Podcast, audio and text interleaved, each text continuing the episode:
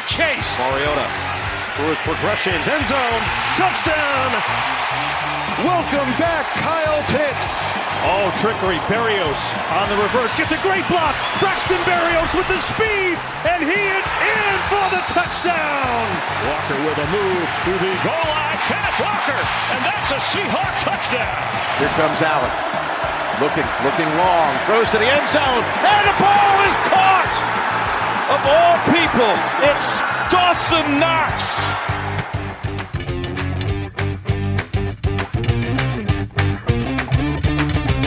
Dit is NFL op woensdag, jouw Nederlandstalige podcast over de NFL. De National Football League. NFL op woensdag is een productie van het Groningse podcastconglomeraat KVM Media.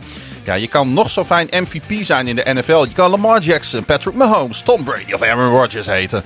Maar dan is winnen nog altijd geen zekerheidje. De NFL liet weer eens zien waarom het zo goed in elkaar zit. Teams die vorig jaar nog in de marge mee hobbelden, komen opeens bovendrijven. Iedere speelronde weer zijn eigen verrassingen en helden. We gaan erover praten in seizoen 3, aflevering 21 alweer. Van NFL Op woensdag.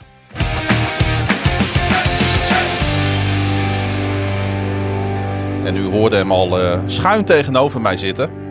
Pieter, Jawel, jawel. We zijn er weer. ben je nog steeds eh, ziekjes eh, en, en snotterig? Ja, sinds ik hier zit wel. Het is, ik, nou ja, je, je, je, je, je zag het zelf. Ik kom gewoon bij jou thuis en we zitten even beneden eh, wat te ouwe hoeren. En er is helemaal niks aan de hand. En ik ga hier boven zitten en ik begin weer te snotteren. Heb je een soort van allergie of zo voor iets wat, wat hier rondhangt? Ja, misschien liggen er nog wel uh, vleermuisuitwerpselen. En heb ik daar nog een ernstige allergische reactie op. Ja, volgens mij zijn ze in deze tijd van het jaar alweer in winterslaap. Oké, nou ja, dan, dan weet ik het ook niet. Goed. Hey, ehm, geen Bears afgelopen weekend, want die hadden de Thursday Night Football. Die, hebben we eh, al ook besproken in in. eh, winterslaap. ja, die zijn ook trouwens inderdaad. Beren zijn ook eh, in winterslaap. Dat gold ook voor de Chicago Bears. Dus jij kon eh, afgelopen zondag in ieder geval zonder je te ergeren aan je eigen team gewoon lekker een beetje de NFL volgen. ja, Weet je, een schot voor de boeg. Eh, is er een team of een speler waar je, waarvan je zegt van ja, dat, eh, dat heeft me echt verrast eh, afgelopen weekend. In positieve zin. om, eh, om de uitzending eens een keer leuk te beginnen. Nou ja, goed, de, de Jets natuurlijk was ik, eh, was ik vrij content mee. Dat, eh, ik baal er weer van dat ik dat niet zo voorspeld heb. Nee, ga je een keer weer voor de. Ja, Ga je weer een keer voor de ratio en de reden. Ja. En dan blijkt dat daar eigenlijk blijkt dat toch niet zo te zijn in de NFL. maar nog los Ehm, van dat ze van de Packers wonnen, natuurlijk wel Ja. echt fantastisch om Ja, dit was gewoon wij- leuk om te weet zien. je, eh, eh, eh, ze zijn een beetje de lovable losers geweest de Ja. afgelopen tien jaar. En dat is echt wel heel tof natuurlijk voor met name natuurlijk de Nederlandse fans die naar deze podcast luisteren, dat ze het eindelijk een beetje eh, ja, goed doen. hè? Ja, en ik heb altijd wel een beetje een, een, een zwakje voor ze gehad. Maar dat komt Ja. natuurlijk omdat ze in het groen-wit spelen. En dat, kijk, ik heb... Niet omdat ze uit New York komen. Nee, ik heb met New York heb ik niet zoveel. Maar met teams in het groen-wit heb ik altijd heb een streepje voor. En iets anders wat, ik, wat mij echt positief opviel. En dat is... dat was niet op zondag, maar dat was de Monday Night Football. Hm. Ehm, eh, die eerste eh, kwart, het eerste kwart eigenlijk van, eh, van onze grote vriend Russell Wilson, vond ik zoiets van, nou, die, die staat er weer ouderwets een beetje te ballen. Ik zag Ja. wat, wat mooie diepe pases. Hij, het, het leek eventjes, ik had gezien, nou, die Chargers die gaan het hier nog moeilijk krijgen. En nu hebben ze het ook moeilijk gehad, maar niet zozeer meer met Wilson, maar met de pass rush van, Juist. van, van, van, de, van de Denver Wat Broncos. mijn Maar- hemel, wat zakte die aanval ver weg eh, ja, tijdens maar, de maar wedstrijd. dat, dat, dat eerste kwart, geloof ik. ik ze kwamen op 10-0, meende ik. Als Ja, ik, eh, 10-0 na volgens Q1, Mij, eh, ja. ja. en, en vooral die, die drive waar die, eh, waar die touchdown dan uit kwam. Ik zat er te kijken. Ik, ik dacht van, nou, dat, eh, dat, dat lijkt er eh, zo, alsof Wilson en de, en de offense van de Broncos eh, de weg naar boven hebben ingeslagen. Maar dat bleek een beetje een dode mus te zijn. Als ik dan toch één team uit moet pikken, dan zijn het de Atlanta Falcons toch wel eh, weer Ja, afgelopen ook- weekend. ja, Het, eh, wordt wel zo'n ehm, zo'n team waar je along the ride een beetje van gaat houden. Omdat iedereen ze natuurlijk in de put heeft gepraat voor dit seizoen. En ik heb daar eh, nou, in alle hevigheid, mag ik wel zeggen, aan meegedaan.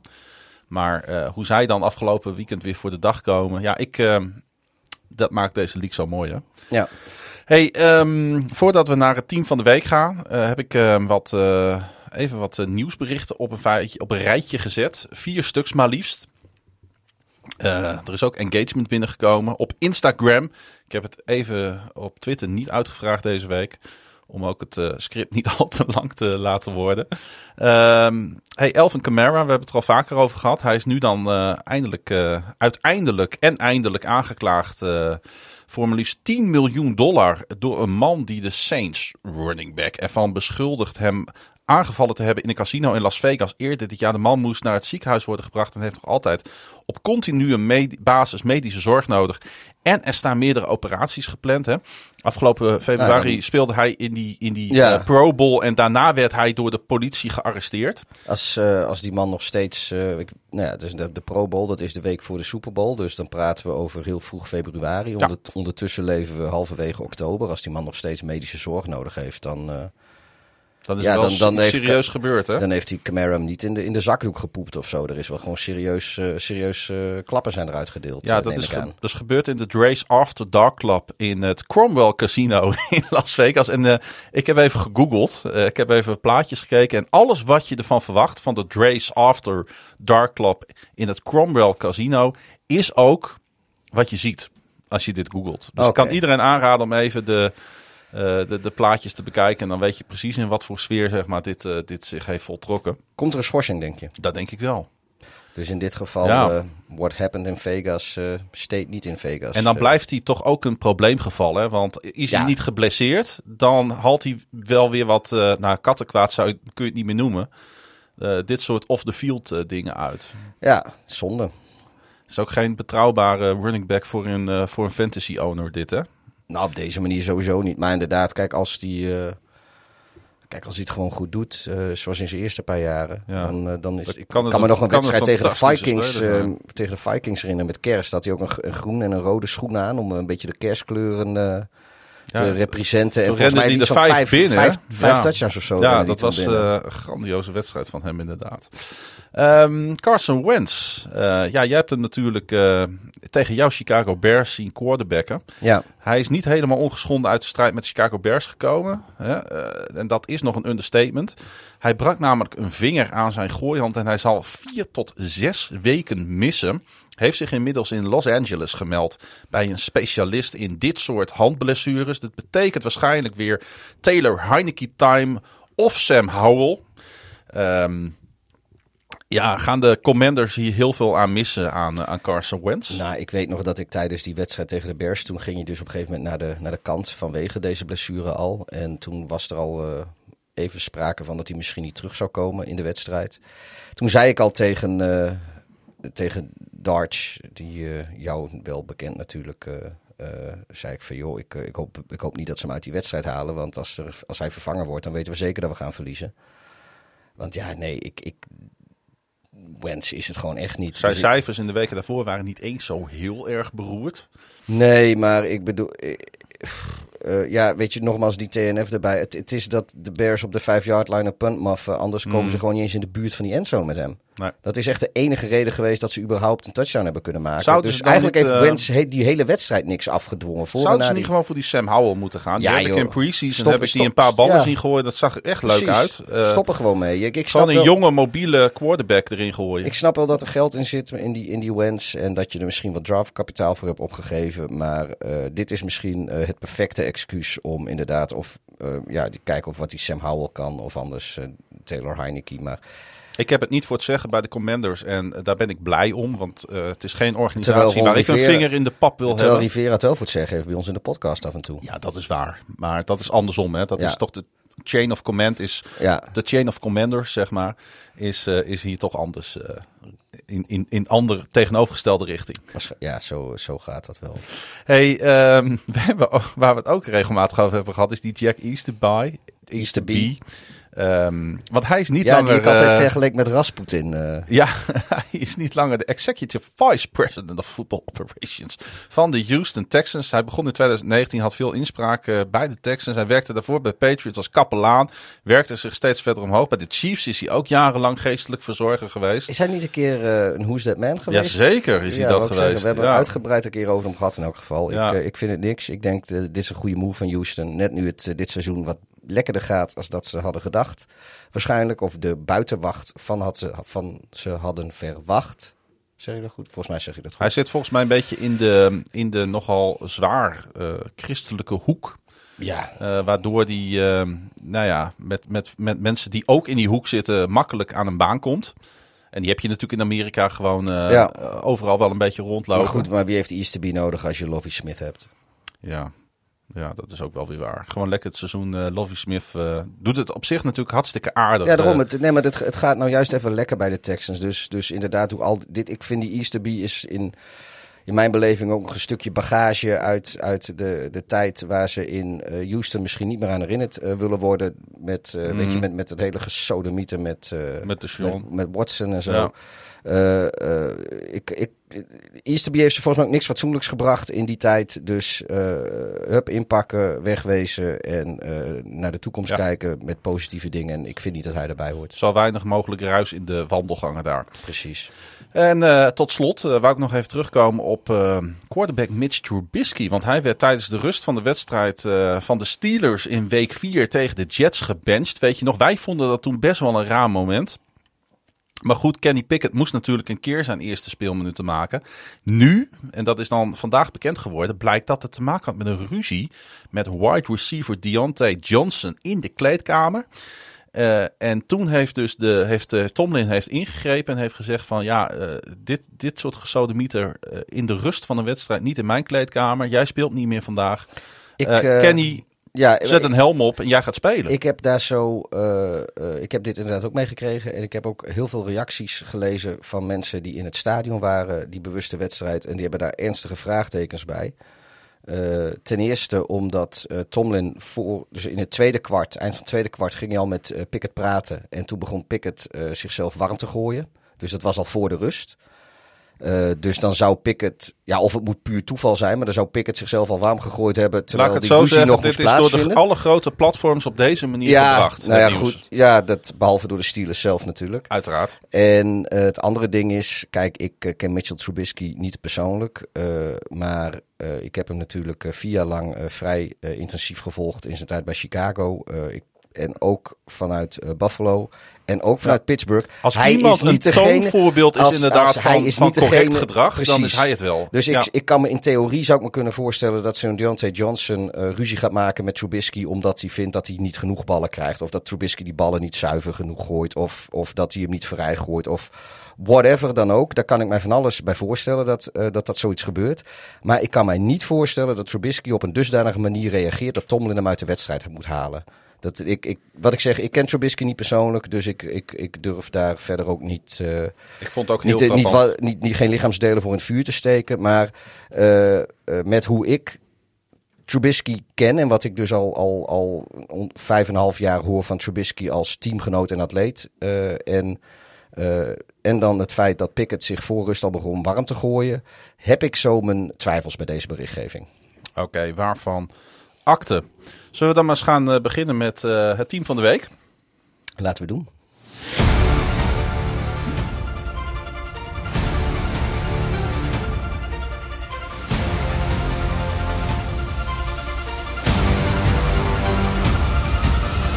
No one circles the wagon. no, no one circles the wagons like the Buffalo Bills. Like the Buffalo Bills. Ja, want als je het over statement wins hebt, dan is dit er wel één. Winnen van Patrick Mahomes en de Kansas City Chiefs in Arrowhead. Het is weiniger gegeven. Josh Allen was wederom fenomenaal en voor de defense blonk Von Miller uit. Allen gooide voor 329 eh, yards en drie touchdowns, inclusief de go-ahead toss. Je hoorde hem in de opening op Dawson Knox met nog één minuut op de klok.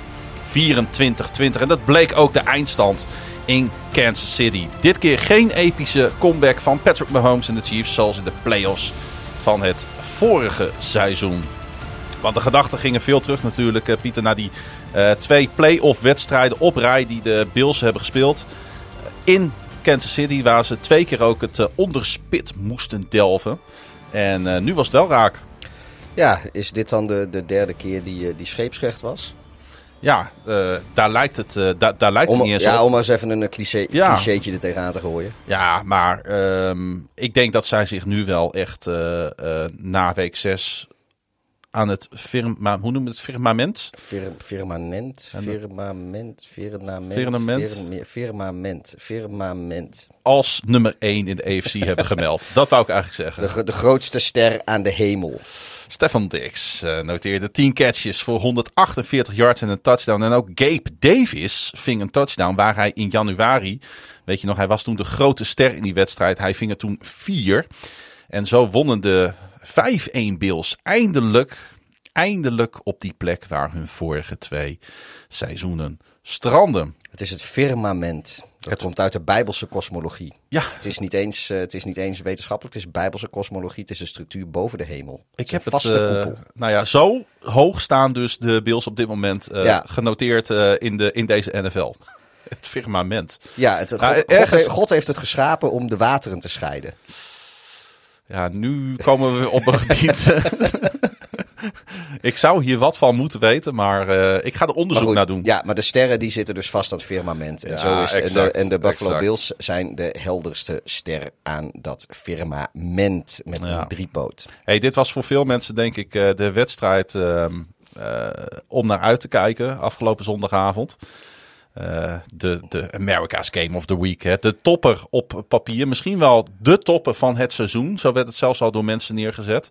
Ehm, Ja, bij- viel het nou mee of viel het een, misschien zelfs een heel klein beetje tegen? Nou, nee, eh, het, de enige Of was het reden... een heel hoog niveau? Nee, ik denk dat het, het niveau is gewoon vrij hoog. Het, het viel wat tegen. Kijk, je, niet iedere wedstrijd kan eh 54, 53 worden of zo. En het wil ook niet zeggen dat als een wedstrijd eindigt in 43, 38, dat dat dan van een wedstrijd van hoog niveau geweest is. Waarschijnlijk was dat meer een foutenfestival. Wat natuurlijk voor de, zeker voor de neutrale kijker heel spectaculair is. Maar nee, dit was gewoon, eh, ehm, ja, ik denk gewoon voetbal op, op, op een hoog niveau met twee teams die verschrikkelijk aan elkaar gewaagd waren. Dit was eigenlijk de wedstrijd die we in eh, ronde 1 als eh, seizoensopener tussen de Rams en de Bills gehoopt hadden te zien.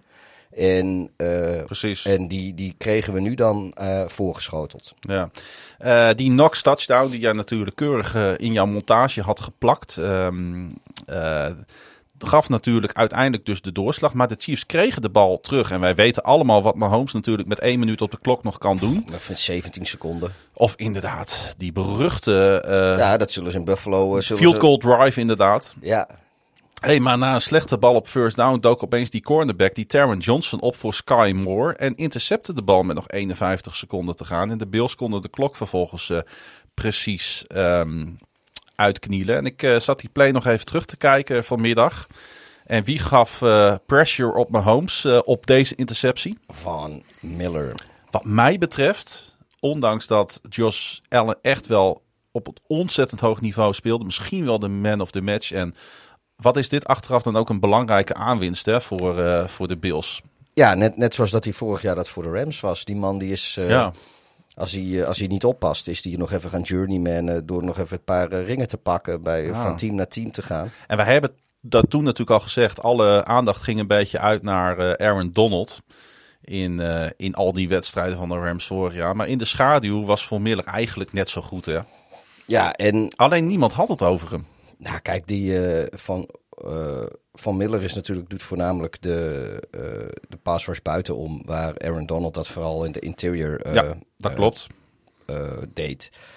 Eh, en ja, kijk, als, als, als Donald er dan eerder bij is, ja, dan valt er voor, voor Miller niet zo heel veel meer te doen. Anders dan, eh, ja, daar een beetje bij te gaan. Zijn numbers waren net zo goed hoor. Nee, precies. Kijk, dat, dat, eh, Kun je ook zeggen dat uiteindelijk eh, hier eh, de, de, de, de D-line van de Bills tegenover de O-line van de Chiefs de wedstrijd gewonnen heeft? Dat hier de bepalende sleutel tot de overwinning uiteindelijk lag? Nou, ik denk dat je, dat je eh, deels zou je dat zo kunnen zeggen, maar ik denk dat je niet helemaal de, de secondary van de Bills hier moet, moet wegstrepen. Hm. Want eh, omdat die vrij goed waren in coverage, voor zover ik kon zien. Ze hadden natuurlijk ook Eh, een geweldige interceptie op Mahomes al ja, maar, de, maar, maar, die, ze waren gewoon vrij goed eh, met hun coverage. Waardoor Mahomes, die normaal gesproken eigenlijk altijd wel, al dan niet onconventioneel, die bal nog bij iemand kwijt kan. Ja, dat lukte hem heel vaak niet. Of, of het duurde dusdanig lang voordat er iemand open kwam. Dat inderdaad de, de D-line of de, de pass rush of, of wie dan ook maar. Eh, bij, eh bij Mahomes eh voor zijn voor zijn neus stond te, ja, te, om te intimideren of, of, Hmm. of een quarterback hit of misschien wel een sack. Ja, dat, dat tikt aan, maar dat, dat begint natuurlijk eigenlijk al bij de coverage. Ja, en als ik er dan één uit mag halen uit die secondary, mag ik dan eh, Jordan Poyer even noemen. Jawel hoor, dat mag. Hij eh, miste de wedstrijd van vorige week tegen de Steelers met een ribblessure. Hij mocht wel weer spelen van de, eh, van, de van de medische mensen die daarover gingen, maar hij mocht nog niet vliegen. Dat zal wel iets te maken hebben met druk Ja. in, in, de, in de lucht. Wat heeft de beste man gedaan? Hij is in zijn auto gestapt. En hij heeft even heen en weer 3200 kilometer door Amerika gereden. Lekker man. Dat zijn toch wel de verhalen uit zo'n wedstrijd, hè? Ja, en daar komt dan bij. weet En dan je, win je hem ook nog. laten we ook niet doen alsof van, van Buffalo naar, eh, eh, naar Kansas. Dat, dat, het is ook niet de meest me- mooiste roadtrip of zo die je kan doen. Het Veel laagland, hè? Het is voornamelijk prairie. Ja. Je gaat dan echt. eh, Maar wat een held ben je als je dat doet. eh 1600 kilometer heen en Ja. 1600 kilometer terug. ja, hij zal en niet alles zelf gereden hebben natuurlijk. Maar het is wel, toen een beetje denken aan Dennis Bergkamp vroeger, weet je. Ja, die wou eh, ook niet vliegen, Die hè? reisde ook altijd met de, Ja. volgens mij met de teamdokter eh reisde die altijd het vliegtuig achterna. Ja, zo doen we wat ik zeg. Er, zul- zullen wel andere mensen ook met hem mee zijn geweest. En eh, het is, hij zal echt niet in een, in een oude Toyota Corolla zelf. zelf eh, Nee, ik denk ook niet dat hij zelf achter stuurt. Ik, ik romantiseer het natuurlijk Ja, dat beetje. is ook wel zo, We maar- zien nu gewoon eh, Jordan Poyer met dat gigantische... Nou, hij heeft geen gigantisch lichaam. Maar met dat eh, sportieve lichaam van hem in zijn autootje Ja, zit. maar hij zal wel ergens in zo'n enorme, wat is zo'n Cadillac Escalade of zoiets. Ja, is, dat een, is dat een Cadillac? Ja, volgens mij wel zo'n zo'n grote Escalade of, of zo'n Chevy Tahoe. Zo'n zo'n lel van een eh, SUV. Ik vond het een mooi verhaal. Bedje misschien achterin voor hem gemaakt. Hij noteerde in ieder geval vier tackles. Dus het was ook nog eens niet voor niks. Ja, Hey, ehm, ehm, die Allen, hè. Ehm, gooide een career best 13 op één volgende completions voordat hij in het vierde kwart voor het eerst geen teamgenoot wist te bereiken. Pas in het vierde kwart een incompletion gegooid. Eh, en voor Miller noteerde twee sacks, waardoor hij nu op 16 staat in 19 wedstrijden tegen Kansas City. Is natuurlijk, eh, heeft natuurlijk als divisiegenoot vroeger vaak eh, tegen de Chiefs Ja. gespeeld. Ja, en dan als je dit dan een beetje bij elkaar optelt, ehm, hebben de Bills het gewoon eig- eigenlijk ook als team net even iets beter voor elkaar dan de Chiefs. Hè? Het is net iets completer. Die front seven die ze met Von Miller hebben gecreëerd en veel geld in hebben gestoken, die betaalt zich juist denk ik in dit soort wedstrijden uit. Hè?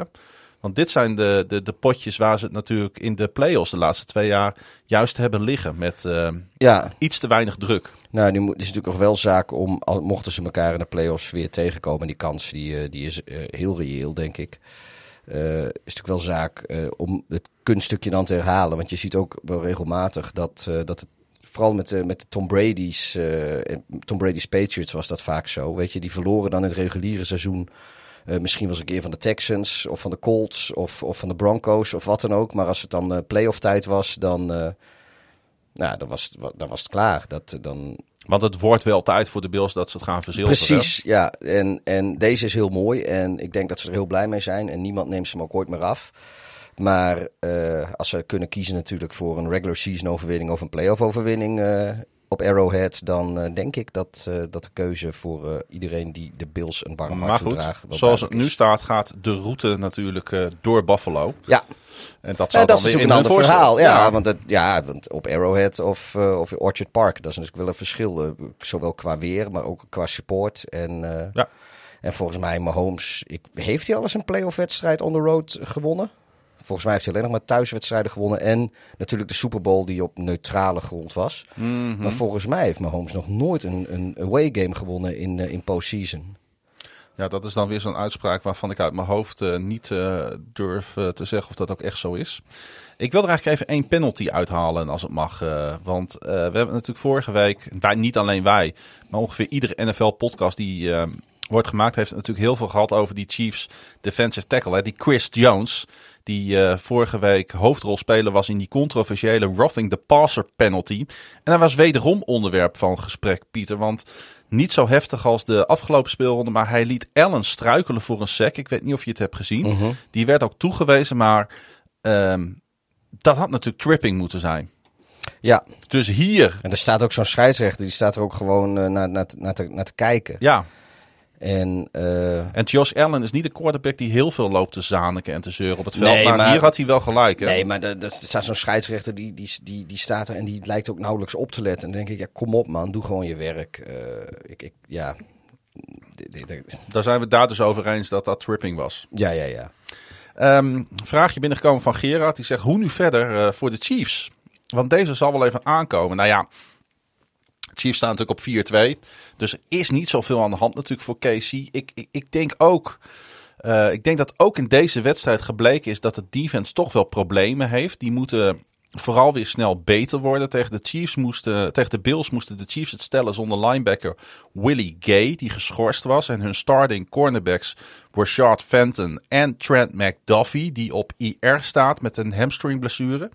En ook hun eh, rookie safety Brian Cook ontbrak vanwege een hersenschudding.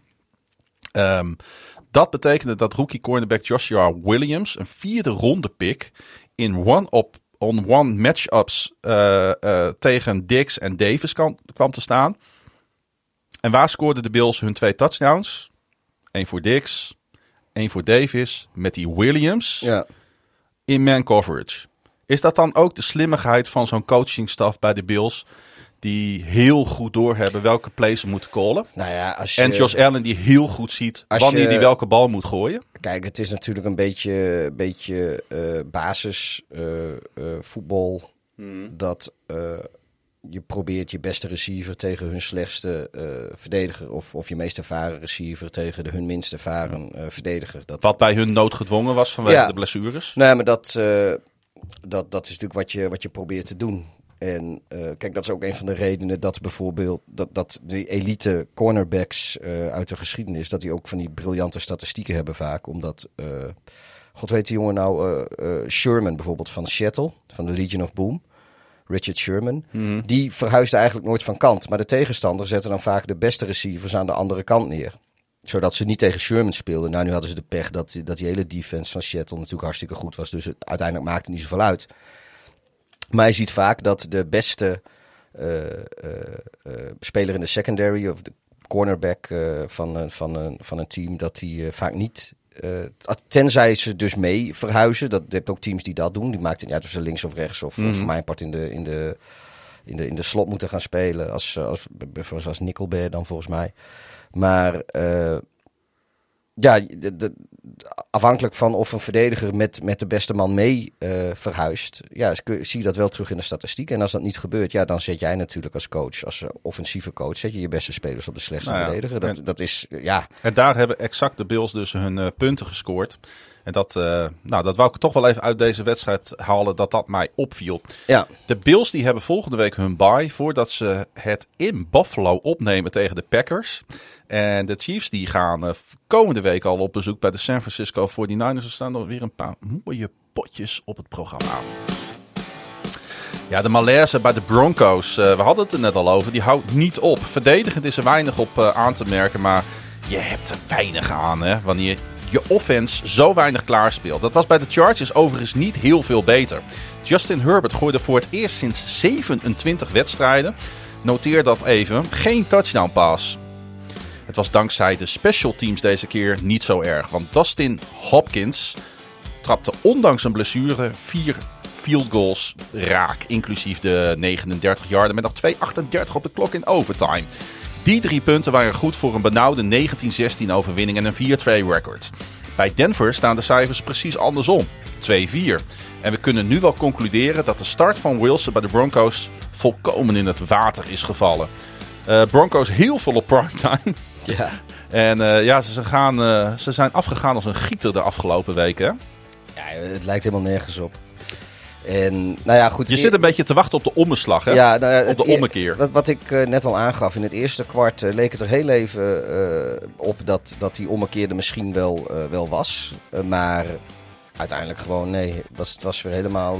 Kijk, en je kan natuurlijk een ruk spelen en wedstrijden winnen. Dat hebben ze gedaan tegen de 49ers, hè, met die afschuwelijke eh, 10-11 overwinning. En dan zeggen mensen nog van, nou ja, oké, je pakt in ieder geval de, de zegen. ja. En daar kun je in ieder geval nog wat mee. Maar ze beginnen nu ook slechte wedstrijden te verliezen. Ja, exact eigenlijk wat de Chargers niet doen. Want ondanks dat het daar niet perfect is, hebben die alweer drie wedstrijden op rij gewonnen. En staan ze gewoon op gelijke hoogte natuurlijk met de Chiefs in de AFC Ja. West. Die, eh, die waren wel blij met de Bills natuurlijk. Eh, Ja. Ehm, en toch had ik op een gegeven moment het idee, eh, want ik heb de eerste helft gezien afgelopen nacht. Toen ben ik naar bed gegaan, toen ben ik het 's ochtends even verder gaan kijken. Ja, eh, de impasse was wel daar, hè? ja Ik eh, denk, dit wordt gewoon een gelijkspel. Want ze speelden helemaal niks klaar eigenlijk meer. Het zat helemaal op slot deze wedstrijd. En toen kwam natuurlijk die rare maft punt situatie. Ja, nou, het begon natuurlijk eigenlijk al toen, eh, toen de Chargers eh, vlak voor tijd, ik geloof met wat was het, 1 minuut 40 op de klok of zoiets, eh, kregen ze die bal nog een keer terug. Ja, Met drie timeouts. En ze hebben geen één timeout opgenomen. Ze hebben gewoon de klok uit laten lopen. ja dat is toch Op- heel raar. Nou, ja en nee. In principe vind ik gewoon van luister, eh, je, hebt, eh, eh, je, je, je hebt tijd, je hebt timeouts. je moet gewoon vol voor de overwinning gaan. Je speelt thuis, Je speelt thuis. maar aan de andere kant, hoewel thuis. de Chargers die kwamen er de hele wedstrijd al niet doorheen. Nee. En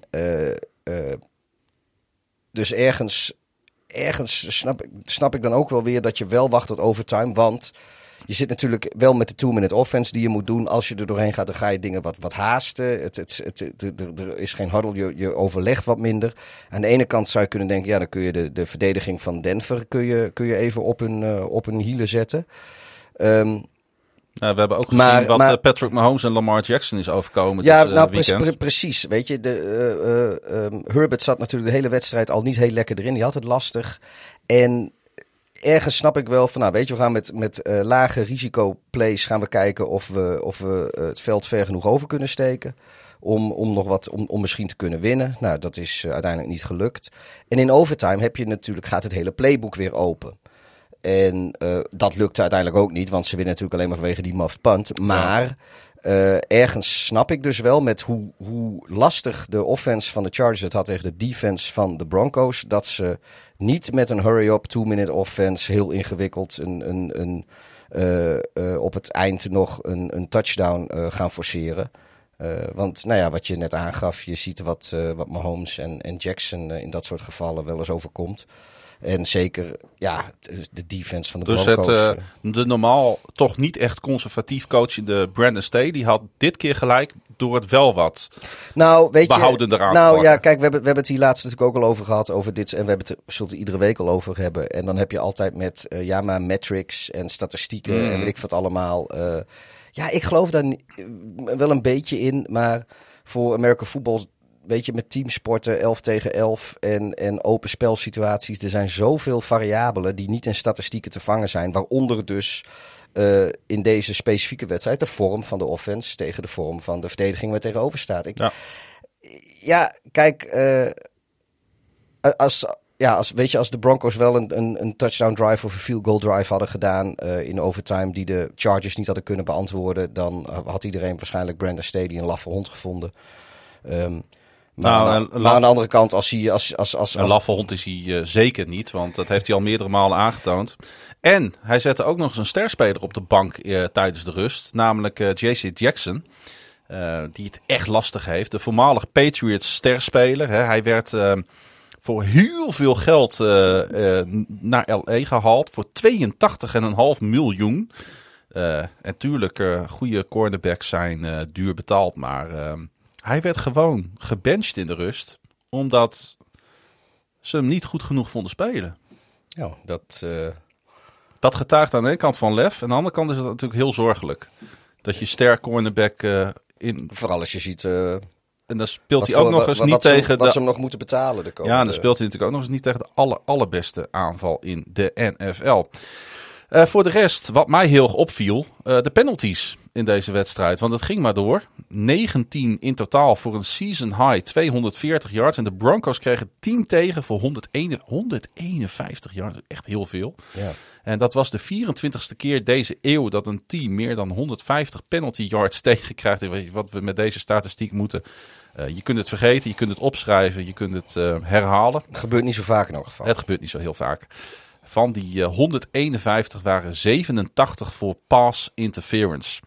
Ehm, Heb je trouw... Ja, ik vroeg je dat net ook al. Maar er, was dus zo'n filmpje, die zag ik langskomen op social media. Dat was uh, in de rust. Toen gingen de uh, Broncos-spelers terug naar hun Ja, kleedkamer. Heb ik niet gezien, maar En eh, in, jij wel. de, in de gang eh, onderweg naar de kleedkamer stond Russell Wilson daar een beetje zijn teamgenoten op te peppen. En een beetje hype te maken. Tenminste, dat, daar leek het op. Alleen die teamgenoten, die, die, of ze negeerden hem, of ze keken gewoon de andere kant op, of ze gaf me heel laf, lafjes een low five. Ehm, wat het zegt, ik heb geen idee. Eh, eh, dat- het, het, ziet er, het, het ziet er niet naar uit alsof hij nou eh, de grote gevierde man is daar in de kleedkamer. Het lijkt er gewoon op dat hij het niet meer weet. Daar lijkt het op. Hij heeft nu ook weer blessures, zijn hamstring deze Ja. keer. Het is zelfs de vraag of hij kan spelen de komende Ja, paar ja nee, ik, ik, ik, ik, ik geloof hem eh, natuurlijk wel meteen. Maar het is wel iedere keer als, als, als, als er van die, van die waardeloze resultaten zijn... en hij komt onder eh, kritiek te staan, dan eh, is er in één keer een blessure of zo. Ja. Het zal deze keer echt zijn. ik, ik, ik, Ja, ik hoop dat... ik hoop ook dat hij zo snel mogelijk weer fit is. Maar ja, ondertussen zullen ze in Seattle wel blij zijn dat, dat ze van hem af zijn. En Ja. ik eh, Ik, ik ga het nog niet toegeven dat Seattle de grote winnaar van de trade is. Daar wil Nou, ik nog niet aan. Ik, eh, ik kan me ook nog herinneren dat wij hier in het off-season in een podcast zaten. waarin we het hadden over dat ze ergens in, eh, in North Dakota. De, de Bears en de Seahawks over een mogelijke Wilson-trade. eh, daar werd ik nogal enthousiast van.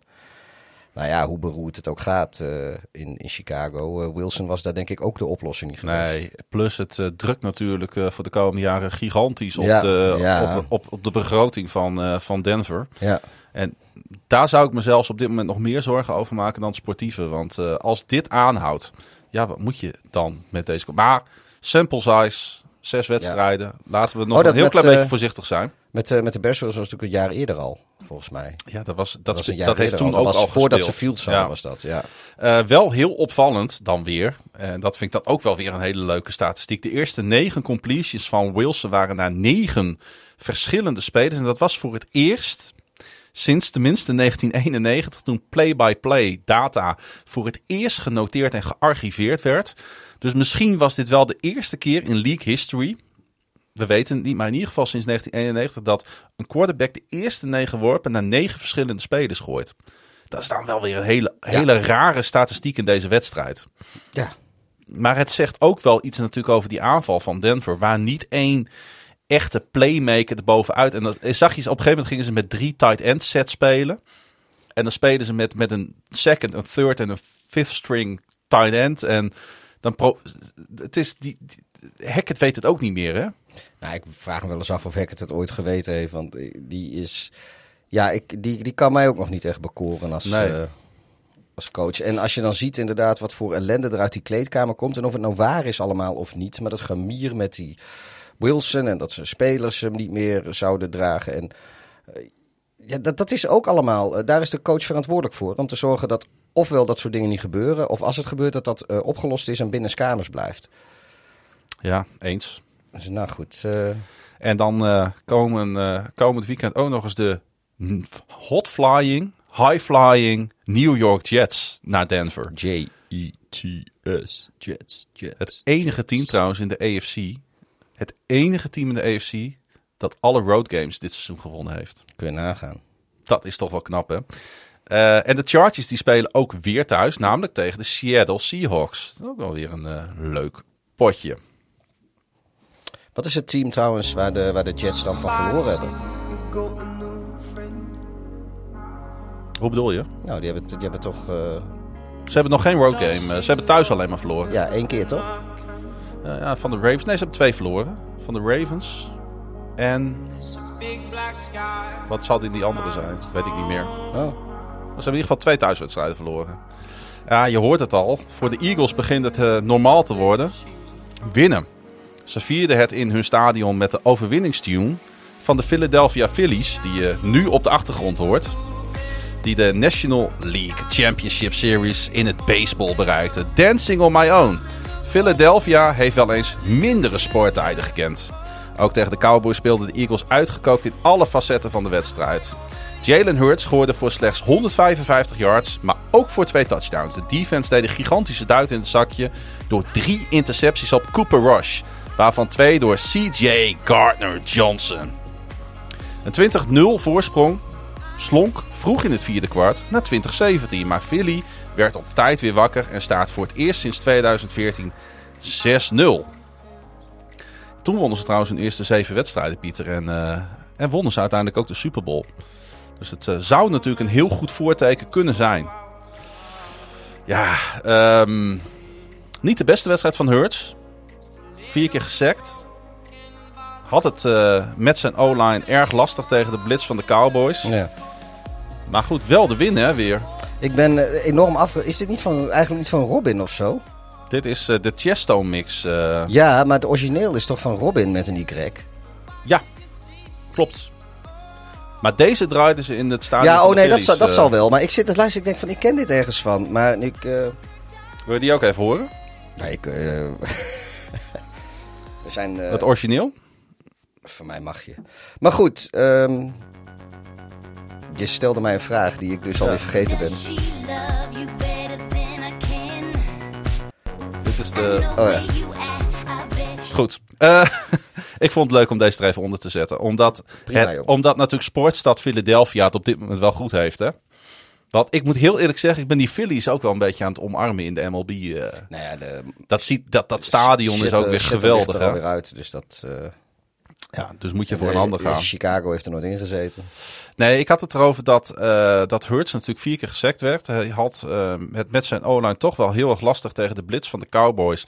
Al helemaal toen Lane Johnson de wedstrijd aan het einde van de tweede kwart uh, moest verlaten met een hersenschudding. Maar Hurts stond natuurlijk wel op toen het moest. En er kwam een vraag binnen van FR1980 uit, uh, van, uh, van uh, op Instagram. Jullie hadden het in de preview over het verlies van Randy Gregory bij de Cowboys. En wat een effect dat zou hebben op de pass rush. Waarom is dat niet uitgekomen en zijn de Cowboys zo goed bezig op pass rush? En daar wil ik eigenlijk wel even antwoord op geven op die vraag. Nou, voor mij mag je. Ga je steek van wal. Want uh, ik heb daar eens even over nagedacht. En ik ben het eigenlijk wel met hem eens. Want uh, zowel het verlies uh, van Gregory uh, lijkt geen pijn te doen. Als het feit natuurlijk dat de Cowboys een waanzinnige passwords hebben tot nu toe. Gregory speelt dit seizoen voor de Broncos. En daar werd hij um, overigens deze maand op uh, IR gezet, op Injured Reserve. Uh, Gregory tekende bij Denver een vijfjarige deal te waarde van 70 miljoen dollar na zes jaar Dallas. En ik heb daar, nou, ik vond daar wel wat van. Ik heb daar Dallas ook behoorlijk kritiek op geleverd. Uh, maar als we nu kijken naar de pass rush, dan steken de Cowboys met kop en schouders boven de rest van de teams uit. Op liefst 41,9% van de plays. En ik heb alleen naar de eerste vijf weken gekeken, omdat die statistieken allemaal bekend waren. Op 41,9% van de plays in de eerste vijf weken. Uh, wist uh, de Cowboys defense tot pressure te komen. En de teams die Daarna komen zijn de 49ers met 38,3 en de Jets met 37,5. En om daar even uh, om de rijkwijde aan te geven, het team met het minste aantal pressures is New Orleans met 22,8. Dus even het verschil nogmaals naast elkaar zetten. De Cowboys 41,9 en de Saints 22,8. En het antwoord waarom de Cowboys ondanks het verlies van Gregory de league leiden is eigenlijk heel simpel. En ik denk dat zelfs Pieter daar wel antwoord op kan geven. Uh, hij heeft een naam en het begint met Micah en het eindigt op Parsons.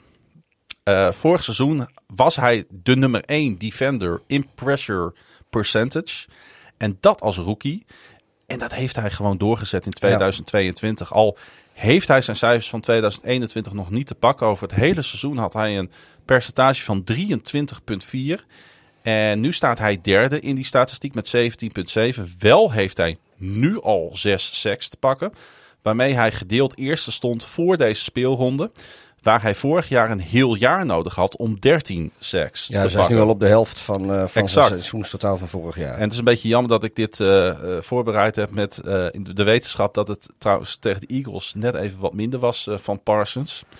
Um, en dan is het ook wel interessant natuurlijk om te kijken wat deed Gregory Totdat hij geblesseerd uh, raakte dit jaar. Hij heeft nu een percentage van 22,4 en staat daarmee tweede in de league. Ook geen koekenbakken dus. Uh, vorig jaar was hij de dertiende pass rusher in de NFL. Hij is dus dit seizoen een nog betere pass rush. Ja, alleen in Dallas is het wel een beetje op het moment next man up. Op het moment dat Nou, er uh, inderdaad, want dat is inderdaad het volgende waar we dan naar moeten kijken. Ze hebben echt, echt als je vijf buitengewoon sterke pass die allemaal in de top 50 pass in de league staan. Dat is echt ongekend. Ze hebben met Parsons een sack leader en de nummer 3 pass rusher. Maar de Marcus Lawrence, Dante Fowler Jr., Dor Dorrance Armstrong en Osa Odikuzua hebben met z'n vijven al 16 sacks genoteerd. Kun je nagaan hoe de pass rush van Dallas was geweest als Gregory daar ook nog bij had gestaan.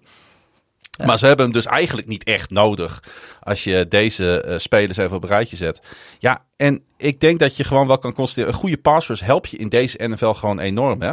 Want wij hebben het ook in deze podcast natuurlijk veel over skill position players. En dat is logisch. Hè? Zij zijn de highlights op red zone, zorgen voor de mooie plaatjes. Maar is een goede pass ook garantie voor succes? Nou, niet per se. Want de Commanders en de Panthers hebben ook een uitstekende pass rush. Een top 10 pass rush zelfs.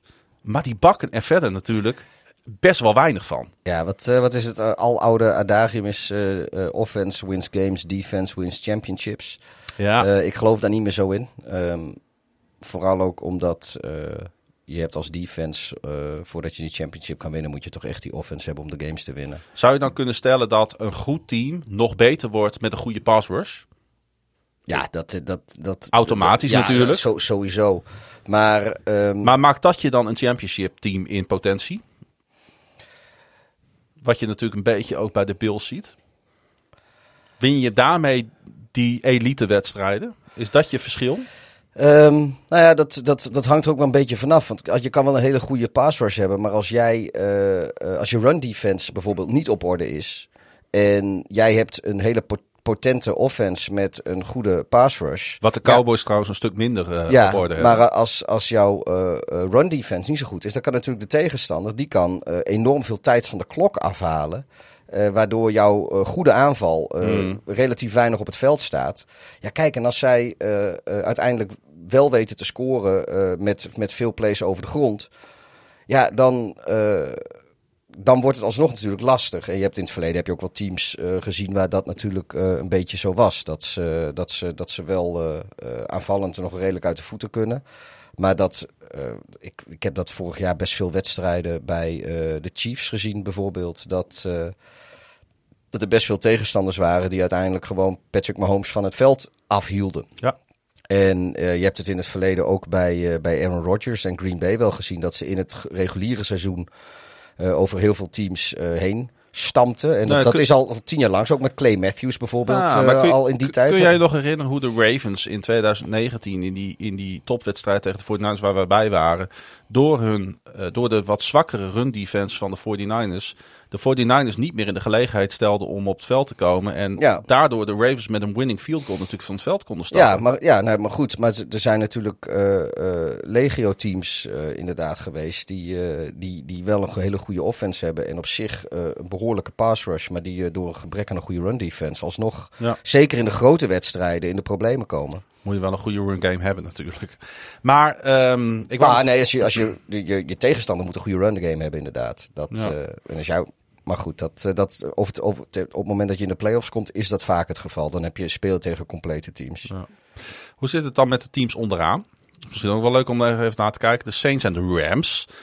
Ze hebben toch spelers als Cam Jordan bij eh, de Saints en Aaron Donald bij de Rams. Nou, bij de Saints is de drop-off al een paar jaar gaande. Wanneer je kijkt naar de afgelopen vier seizoenen, werd het steeds wat minder. In 2019 en 2020 eh rushten ze nog voor ongeveer 38% En daarmee zouden ze nu tot de absolute top van de NFL behoren. Hè. We, ik heb net verteld dat dus ehm, de Cowboys net boven de 40% zitten.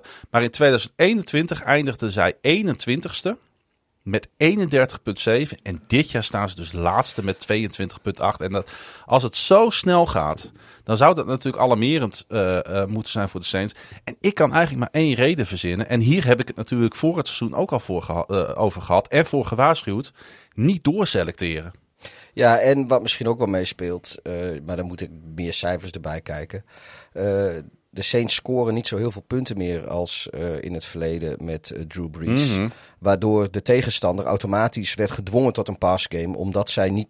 Ze konden er niet meer over de grond te veel, omdat dat te veel tijd kost. En, ze had, en de tegenstander heeft dan die tijd nodig om terug te komen in de wedstrijd. Nou, ze hebben toch wel. Dit Dus- jaar, dus- ze hebben dit jaar een aardige scoring offense nog ja, staan. oké, maar. eh, het Maar is, je hebt wel het is-. Het is nooit zo dat ze, ze niet met staan niet. Nee, maar ze staan natuurlijk. niet snel meer twee of drie scores voor. Nee. eh, na, na halverwege of, of vroeg in het derde kwart. Wa- En dat is het moment waar de, waar de tegenstander, zeg maar, volop alles op de, op de passing game gaat gooien. En dat is natuurlijk met een goede pass rush. Ja, dat is, daar eet je op. Daar, Ja. daar feest je op. Nee, dat is inderdaad terecht dat je dat, eh, dat je dat zegt. Maar dat kan natuurlijk niet verklaren waarom Cam Jordan, toch door iedereen gerespecteerd.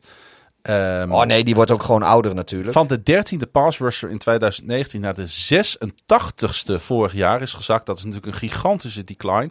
En hij is niet de enige, want je ziet die decline ook bijvoorbeeld bij eh, David Onyemata en Cantavia Street. De eerste ronde pick in 2021, Peyton Turner, is onzichtbaar. Dus dan wordt, als, als zeg maar je, eh, je, je defense ouder wordt en in decline is... en je draft picks, die geven niet thuis... En de enige andere speler die nog op je roster hebt staan, Marcus Davenport, is te veel geblesseerd. Ja, dan ga je echt een probleem hebben als team. Ehm, eh, ja, dus waar de Cowboys het verlies van Gregory prima hebben opgevangen, hebben de Rams dat niet gedaan. Bij het verlies van Von Miller aan de Bills. Want zo is het cirkeltje eigenlijk weer een beetje rond waar we het over hebben gehad. De afgelopen twee jaren waren de Rams zesde en negende in pass rush. Dit jaar 31ste.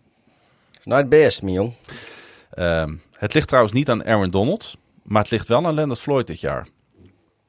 Hij is weggezakt naar een 7,1 percentage in de eerste vijf weken. Heeft nog geen enkele sack genoteerd nadat hij vorig jaar 9,5 had.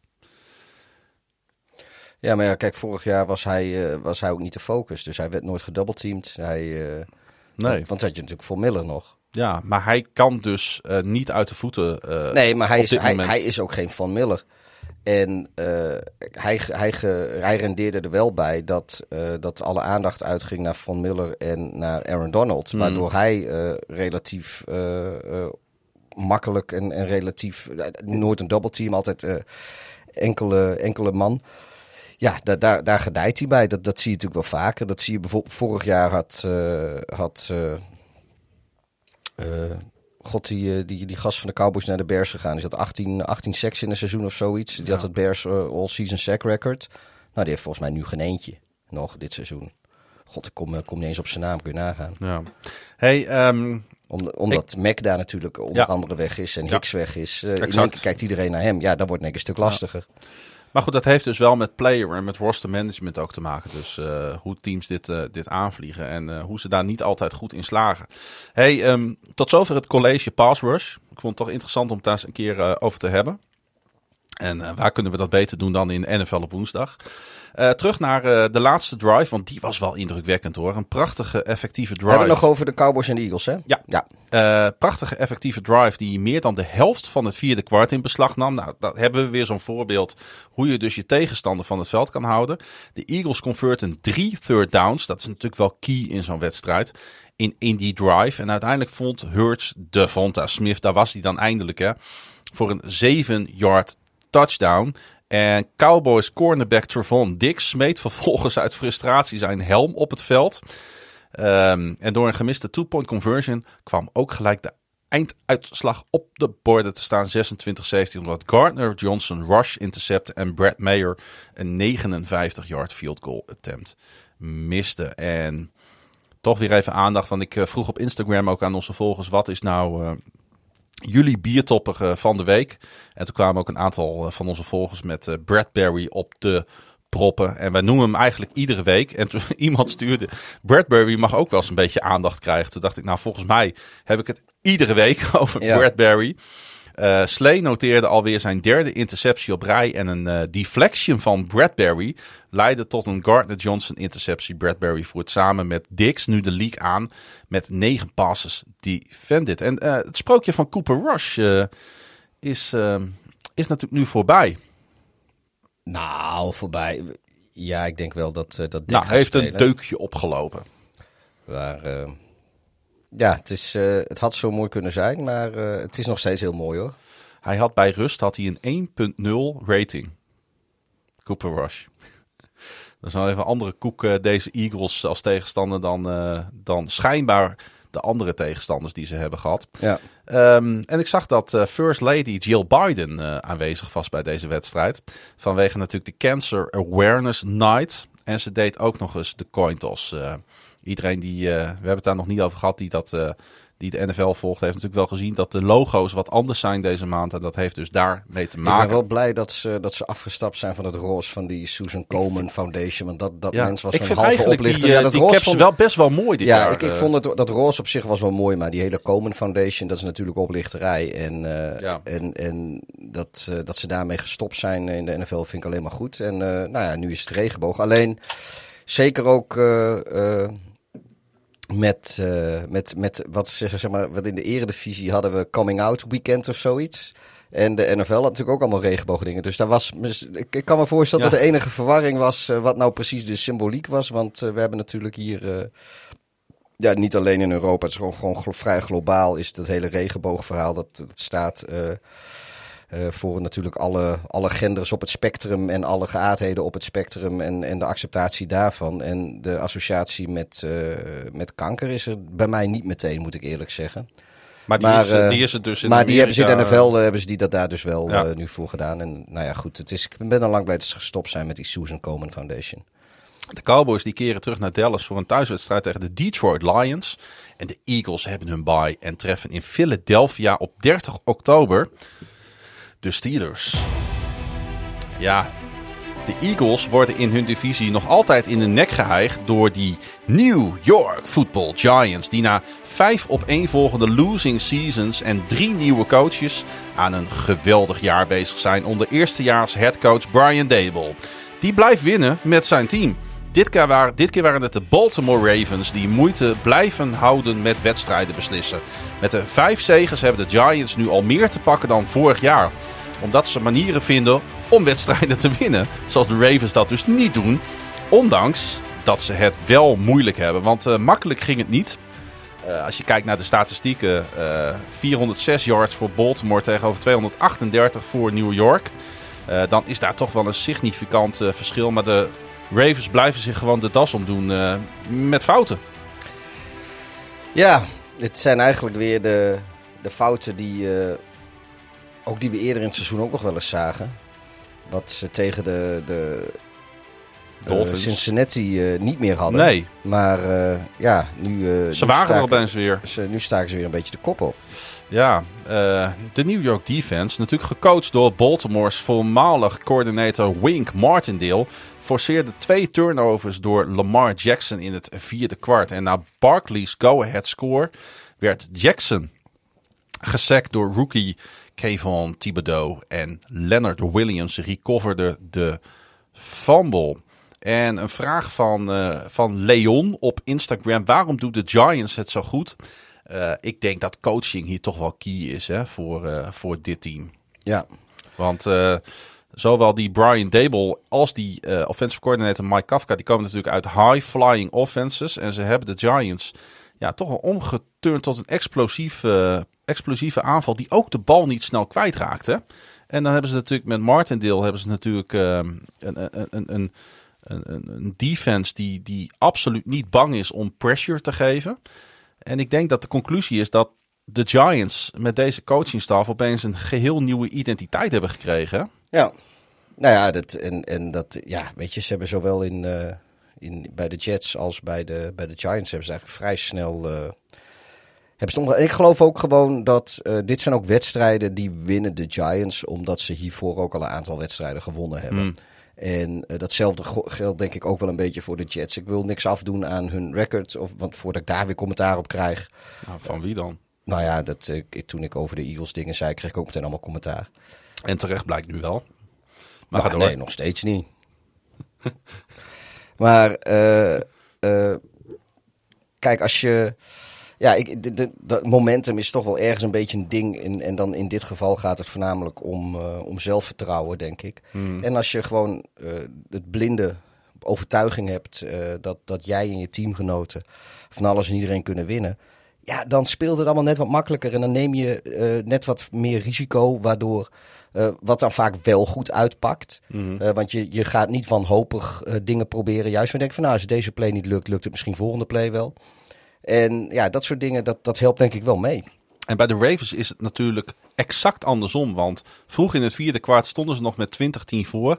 En toen dachten ze waarschijnlijk al, oh jee, we staan voor in Double- het vierde kwart. Double digit lead. Daar gaan we weer. Ja. En ze storten inderdaad volledig in. Wat natuurlijk ook al gebeurde tegen de Bills en de Dolphins. En dat doen de Ravens helemaal Ja. zelf. Het, eh, de Ravens zijn eh, het veertigste team in de geschiedenis van de NFL die eh, een double-digit lead heeft gehad op enig moment in elk van hun eerste zes wedstrijden. Maar van die 40 teams zijn de Ravens de enige die geen winning record hebben na zes wedstrijden. Ja, dat is een trieste constatering voor... ik weet Ik denk, ik, gooi er even een statistiekje in. ik weet niet of ze er zijn, maar voor Ravens fans natuurlijk. Nee, ik, eh, ik denk gewoon even stati- statistiekje in. Ja, weet, je wie dat, eh, weet je wie me dat vertelde? Ik denk Frank. Robert Griffin III. Oh, Robert Griffin. Ravens-legende. Vind ik wel een held trouwens. Ik vind het Ja. heerlijk om naar hem te luisteren op die eh, Monday Night Football preview show. Maar goed, die, die, die poepte dat statistiekje de wereld in. Ja. Ehm, zijn de Giants nu het team waar eh, niemand tegen wil spelen op dit moment, denk jij? Ondanks dat ze alles maar nipt winnen? Of zeg je van, nou, zo goed zijn ze nou ook weer niet. We moeten ze ook niet overschatten. Ik denk dat het er heel erg van afhangt welk team jij bent. Als jij een eh, Kansas City Chiefs of een Buffalo Bills eh, bent... en bah, misschien de Eagles op dit moment ook wel... denk ik van, nou, kom maar op. Weet je, wie, wie, wie Nou doet ja. ons wat? Waar spelen ze de, ko- de komende weken? Tegen de, de- tegen de Jaguars, de Seahawks, de Texans en de Lions. Ja, en als hier geen klad in komt, dan kan dit team dus 9-1 zijn wanneer ze op Thanksgiving de Cowboys eh, bezoeken. Ja, Ik, ehm, ja, ik zie het wel gebeuren wat dat betreft eh, voor, eh, voor de Giants dit jaar. En zul je altijd zien dat de Giants goed zijn en dat de rest van hun divisie ook goed is. dat is ook wel een beetje... ja, nou ja, Het, eh, we moeten zien hoe de Cowboys het doen met eh, Dak Prescott natuurlijk. Ja, dat is natuurlijk eh, dat is waar. En zo winnen de Giants dus opnieuw van een MVP. Na vorige week nog Aaron Rodgers en de Packers te hebben verslagen in Londen. En dat is gewoon ontzettend knap. De Ravens die hosten zondag AFC North rival Cleveland. En de Giants spelen een road game in ehm, Jacksonville. Bailey Zappi. Hij blijft vriend en vijand verrassen met zijn prima spel. Net als Tom Brady belandde hij een beetje per ongeluk door blessures bij anderen op het NFL-toneel en hij stelt niet teleur. Heel veel wisten we een paar weken geleden nog niet van de vierde ronde pick die voor de Conference USA School Western Kentucky speelde. Hij is al, start, hij is al starter ongeslagen na een 38-15 overwinning in Ohio tegen de Browns. Seppi gooide voor 309 yards en twee touchdowns. De 324ste career win voor coach Bill Belichick, waarmee hij de nummer 2 op de NFL career list evenaarde. Ene George Halas. Papa Bear. Papa Bear, jij eh, kent hem natuurlijk goed. Eh, ja, ik bedoel niet je goed kent, maar jij weet natuurlijk precies wie dat is. Dat bedoel ik te zeggen. Zijn initialen staan op menig eh, NFL-shirtje die ik bezit. Ja? Ja, op de schouder. GSH. Ja, dat klopt inderdaad. Ja, ik heb wel eens, ik heb wel eens gevraagd aan jou, waar staan die letters voor? En, eh, George dat- Stanley Harris. En nu, dat, it makes sense. Het duurde even voordat de Patriots offense op gang kwam, maar uiteindelijk lukte het hun wel. En de Browns niet. Het was een prachtige run van uh, Ramondre Stevenson voor een 31 yard score voor nodig om de wedstrijd open te breken. En na rust pakten de Patriots het heft in handen. Ehm, ja, dit is toch wel weer een eh, wonderbaarlijke wederopstanding van de New England Patriots dit jaar. Hè? Ja, niemand, eh, zelfs de grootste Patriots-fans, die gaven eigenlijk geen cent voor, eh, Nee. voor hun kansen. En opeens eh, komen ze met een third string quarterback op de proppen. Het is een klik met eh, Bill Belichick. Bill Belichick die natuurlijk sowieso een defensive mastermind is. Dus daar heeft hij, het, eh, heeft hij het altijd eigenlijk wel onder controle. En opeens heb je gewoon een bovengemiddeld goed NFL-team staan. Daarom moet je ook altijd eh, eh, quarterbacks. Want volgens mij draft Belichick ieder jaar of om het jaar draft hij wel ergens een keer een quarterback. En eh, of ze nou ooit gaan spelen of niet, dat maakt niet uit. Maar je hebt in ieder geval iemand voor je practice squad. Of, of, of, en je hebt iemand waarvan je, eh, die je team kent. In ieder geval. Die je, die je zelf ook kent. Waarvan je al weet wat zijn goede en zwakke punten zijn. Dus dat helpt wel. Maar ondanks alles... eh, Ik vond het wel grappig dat hij dus zijn 324ste carrière-overwinning juist behaalde tegen een team waar hij ooit natuurlijk als hoofdcoach begonnen is. Ja, nou kijk, dat zit natuurlijk sowieso wat aan te komen. Want eh, volgende wedstrijd is tegen de Bears. Dus dan, als ze hem nu niet had gepakt, had hij hem waarschijnlijk daar gepakt. Juist Of tegen, daar gaat hij misschien wel voorbij. juist uh, Hellis Eh, voorbij tegen ja, de Bears. Ja, en daarna dan speelt als hij... hem wint. Ja, en dan, god, er waren, ik, ik, ik heb er iets over getweet, want die Adam Schefter die had weer over. Nou, natuurlijk eerst de Browns was die, waar hij begonnen was. En dan eh, tegen de Bears, waar die... eh, Maar dat is toch ook wel een mooie symboliek. En eh, ja, maar daarna is het een. De, en dat is waar ik het, het me meest aan ergerde. Want daarna speelt hij tegen de Jets. Een team waar Belichick bijna gecoacht had. Dus, Ja. de- en toen had ik zoiets van: ja, weet je, als je nou echt wanhopig op zoek bent naar een narratief. dan is dat het wel. Maar ik dacht, misschien is het wel aardig om, misschien wel voor het eerst in de geschiedenis van NFL op woensdag, first time in NFL Wednesday history, om eh, Bill Belichick eh, gewoon uit te roepen tot biertopper van de week. Week, week, week. Pa, pa. Ja, Laten we hem een keer in het zonnetje zetten, ja want ik vind je, het... hij, hij krijgt nooit aandacht. Er wordt meestal nauwelijks positief eh, over hem gepraat. ja, Want ja, wat heeft die man nou eigenlijk gepresteerd? ik vind het waanzinnig. Ja, Als je het echt zo een beetje op een rijtje zet, het is echt niet normaal, hè? Wat we eigenlijk altijd over Tom Brady zeggen, van die ontstijgt het, het- de rest van, het, van de NFL en de rest van het narratief. Die treedt buiten elke context. Zo zou je ook over Will Belichick Ja, maar kijk, je kan natuurlijk wel. eh, van, er zijn natuurlijk wel een aantal coaches geweest die ook gewoon statistiekbrekend zijn. En nee, ik, in de moderne tijd is Belichick sowieso met afstand de beste coach ooit. Maar inderdaad, die Don Shula, waar die, eh, waar die nu naar op jacht moet, eh, wil hij de meeste overwinningen ooit pakken. Maar inderdaad ook eh, George Hallis en eh, eh, ja, eh, eh, Vince Lombardi natuurlijk ook.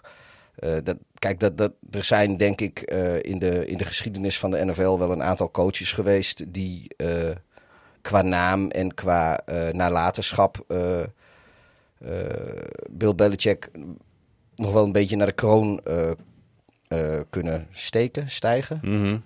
Stijgen. Ah, er zijn natuurlijk... Maar, maar eh, Ja. en kijk, dat heeft Tom Brady totaal niet. Er is geen quarterback die in de buurt komt van Tom Nee. Brady. Nee. Maar eh, nogmaals, in de moderne tijd eh, en in de tijd ook, de rela- relatief korte tijd waarin, eh waarin Belichick het gedaan heeft. Want eh, laten we niet vergeten dat die Hellis, die is volgens mij, eh, die is in de, vanaf begin af aan is hij speler, coach geweest. Van de, die heeft gewoon alles bij elkaar, heeft hij, heeft hij de Bears 40 of 50 jaar lang gecoacht.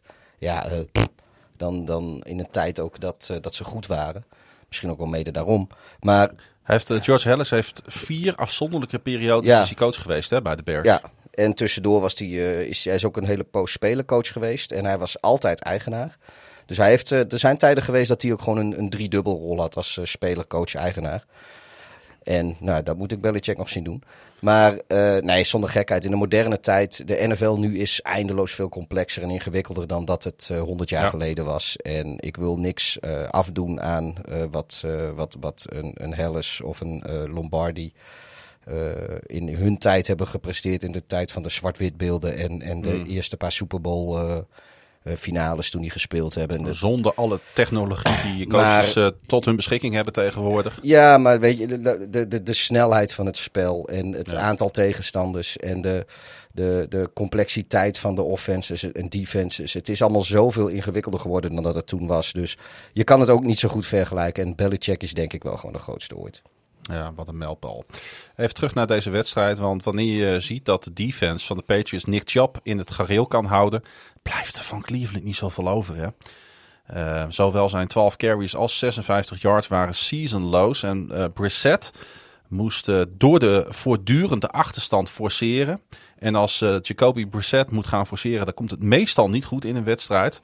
Ehm, kwamen meer passes niet dan wel aan. Hij gooide twee intercepties en alle hoop ging de prullenbak in toen hij na de Thornton touchdown de bal fumblede, wat leidde tot een touchdown voor de Patriots. En de Browns gaven dit seizoen nog niet zoveel punten weg. Brown, of de Cleveland Browns werden eigenlijk op alle facetten verslagen. Offense, defense en special teams. En uh, TK200 die vraagt, is het seizoen van de Browns al voorbij? Nou, dat is wel heel vroeg, maar ze zijn 2-4. Terwijl ze het hebben opgenomen tegen Baker Mayfield, Joe Flacco, Mitch Trubisky, Marcus Mariota en rookie Bailey Zappi. En nu treffen de Browns Lamar Jackson, Joe Burrow, Tua Tagovailoa, Josh Allen en Tom Brady op rij. Ja, nou, we hebben dat natuurlijk in En dan ga je met 2-4 ja, we die, hebben dat reeks in. Ergens in een van die previews heb ik dat volgens ja. mij, of in ieder geval van de, zolang als die, uh, nu is die schorsing van uh, Watson natuurlijk wat langer geworden. Hij komt nu terug tegen de Texans ergens in week 11 of zo. Ja, Texans of de Buccaneers? Volgens mij Texans. Oké. Het is vast, het is vast toeval. Maar um, ja. Uh, hij zou volgens mij eigenlijk terugkomen na week 8 of zoiets. En toen hadden we al geconcludeerd dat uh, zonder uh, Watson de, de Browns eigenlijk een makkelijke of een relatief makkelijk deel van het programma hebben. Tenminste, zoals de vlag er toen bij hing met de kennis van toen. Ja. En uh, dat Watson op tijd terug is voor het moment wat het, waar het echt pittig gaat worden. Dat is nu niet meer zo natuurlijk. Want dat hele pittige stuk wat daar komt, die je net noemde. Met, uh, met de Ravens en de Bengals en de Dolphins en de Bills en de Buccaneers. Dat valt nu nog allemaal net in die schorsing. Ja. Dus uh, ja, ik, ik heb al eens eerder gezegd dat het seizoen van een team wel voorbij, was zijn, voorbij zou zijn. Dat was toen de Cowboys. Ik zeg nu weer volmondig ja. De Cowboys hebben me gelogen gestraft. Ik betwijfel of de Browns dat, gaan doen. Dat was na één wedstrijd. Dit is na zes wedstrijden. Uh, het, het, valt mij met name op, uh, om nog even op, op, die vraag van TK200, uh, hele slechte Instagram-naam trouwens, ik weet ook niet wat het voor staat. Ehm, met name op defense valt het mij ontzettend tegen. Terwijl ik die unit op papier erg goed vond, met veel diepte. en met name daar moet het volgens mij veel beter, want uiteindelijk wil je met Brissett wedstrijden winnen, ligt de basis denk ik bij de um, verdediging.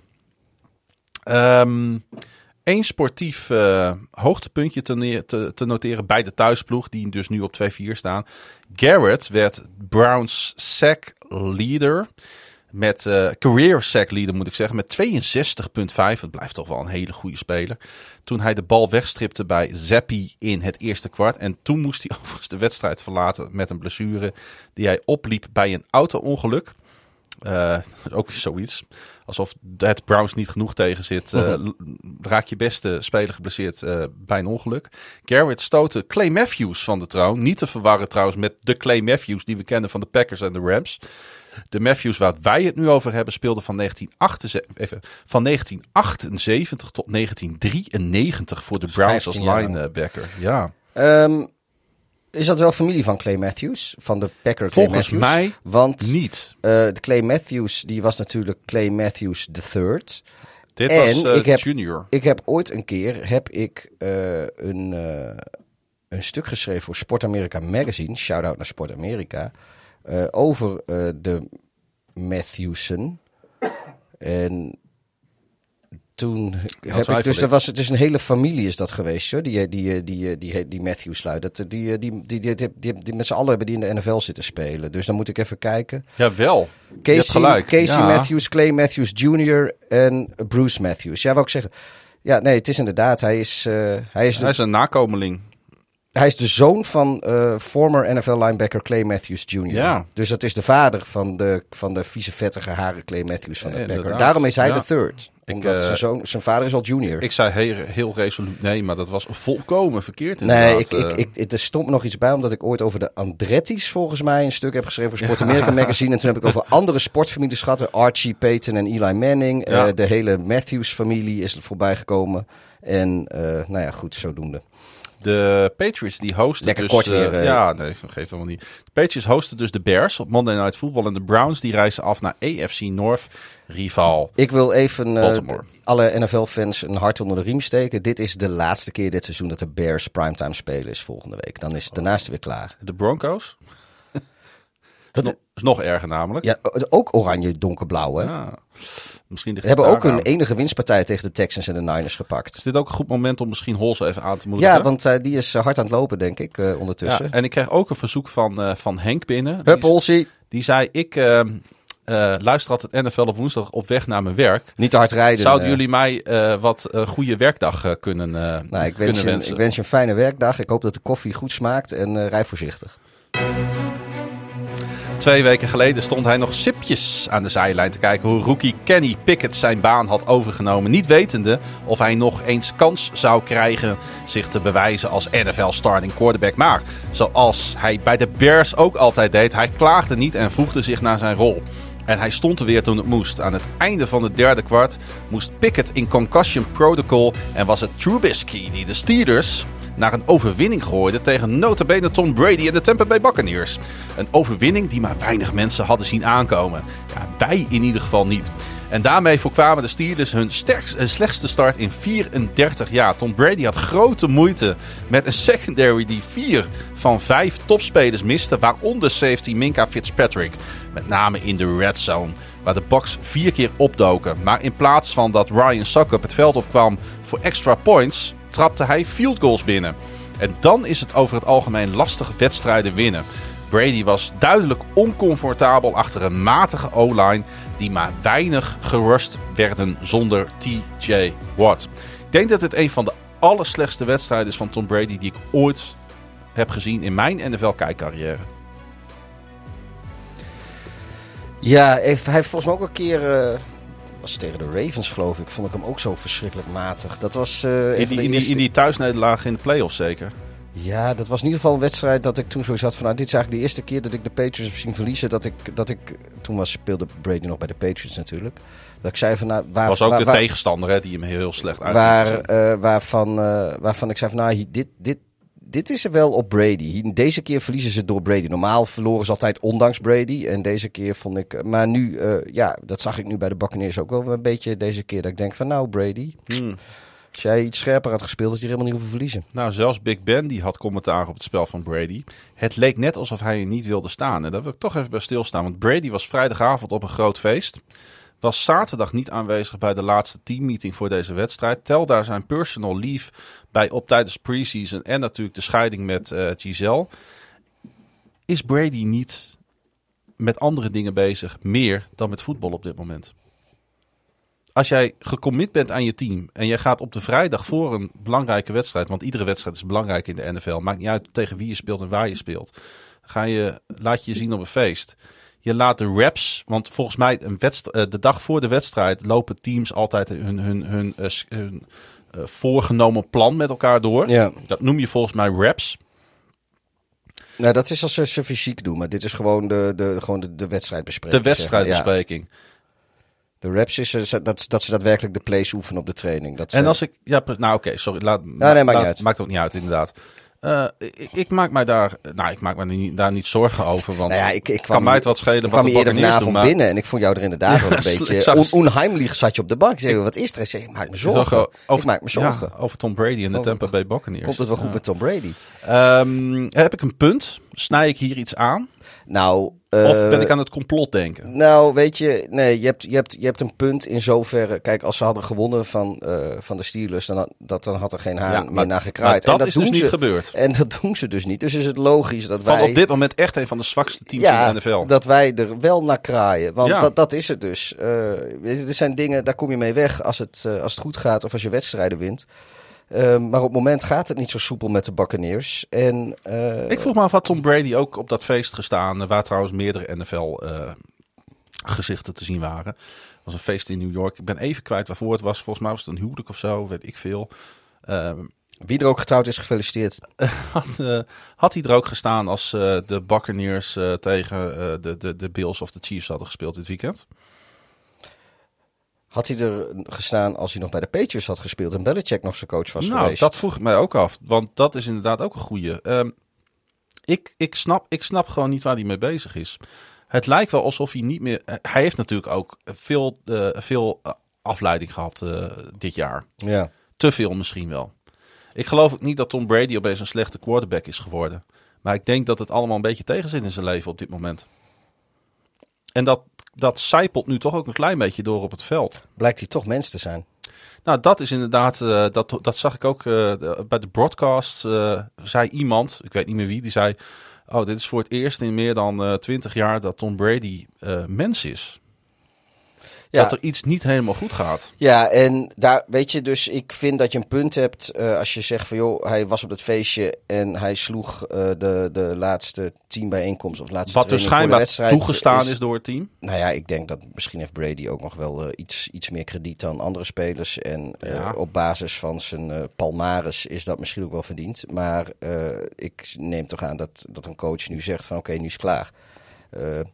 maar ja, je hebt terecht dat je het aansnijdt. Je hebt terecht dat je je vraagtekens zet bij dat hij dat doet. Ik heb wel zoiets van inderdaad, Brady heeft wel zoveel krediet dat hij, uh, hij kan niet mee wegkomen. Uh, hij komt er nu mee weg, maar uh, beter gaat hij nu wel gewoon weer doen waar hij voor betaald wordt. En dat is de Tampa Bay Buccaneers een van de kanshebbers in de NFC laten zijn. Want dat is wel waar hij daarvoor staat. En als je dat niet wil, is ook prima, moet je stoppen. Exact. Uh, terug naar uh, de wedstrijd en naar de Steelers. Want uh, toch wel een verrassende overwinning. Een zeer verrassende overwinning. Um, Pickett moest in concussion protocol. En de wedstrijd werd uiteindelijk gewonnen door Mitchell Trubisky. Totaal niet voorspelbaar, maar hij is Pieters. Biertopper van, de, week. Week, week, week. Pa, pa, pa, pa. Ja, nee, ik, uh, volgens mij was het, ik weet niet of het vorige week was of dat ik het vrijdag zei in de voorspellingsding van, nou ja, voor hetzelfde gaat Trubisky, uh, komt hij naar rust uit de kleedkamers en uh, moet hij het even doen. En hij deed het. Het is gebeurd en hij deed het. En ik vond het ook wel mooi, want we hebben natuurlijk eerder in het seizoen hadden we het weer over Frank ook en ik ook, dat, dat Trubisky het voornamelijk goed doet in het eerste kwart als alles nog gescript is. En dat het daarna juist wat lastig wordt. Nou, nu, ik weet niet, ik, ik nu was hij juist heel vrij en ongedwongen. En zag je een beetje iets terug uh, van de quarterback waarvan uh, heel veel mensen ooit hoopten uh, hoe die kon zijn. Hij maar ik vind het vooral leuk voor hemzelf. Weet je? Hij gaat ja. een beetje op een lullige manier komt hij op de bank te zitten. En hij, ja, ook daar, weet je, ik, ik zag daar, ja, het is dat we dat nieuwtje hadden met Devante Johnson, geloof ik. Mm -hmm. die dat was. Deontay Johnson. Oh, Deontay. Ja. Um, maar nee, nee, zoals ik het heb meegekregen, gaat hij ook weer gewoon zonder morren, schikt hij zich gewoon in de, in de beslissing van de trainer. En op het moment dat, uh, dat er toch wel een beroep op, op hem wordt gedaan, dan geeft hij gewoon thuis. En ik, ik, ik hou daar wel van, weet je. Het is, uh, zal nooit, uh, het is geen Hall of Fame quarterback. Het is ook maar de vraag of hij ooit bij een team van betekenis nog starter zal worden na Steelers.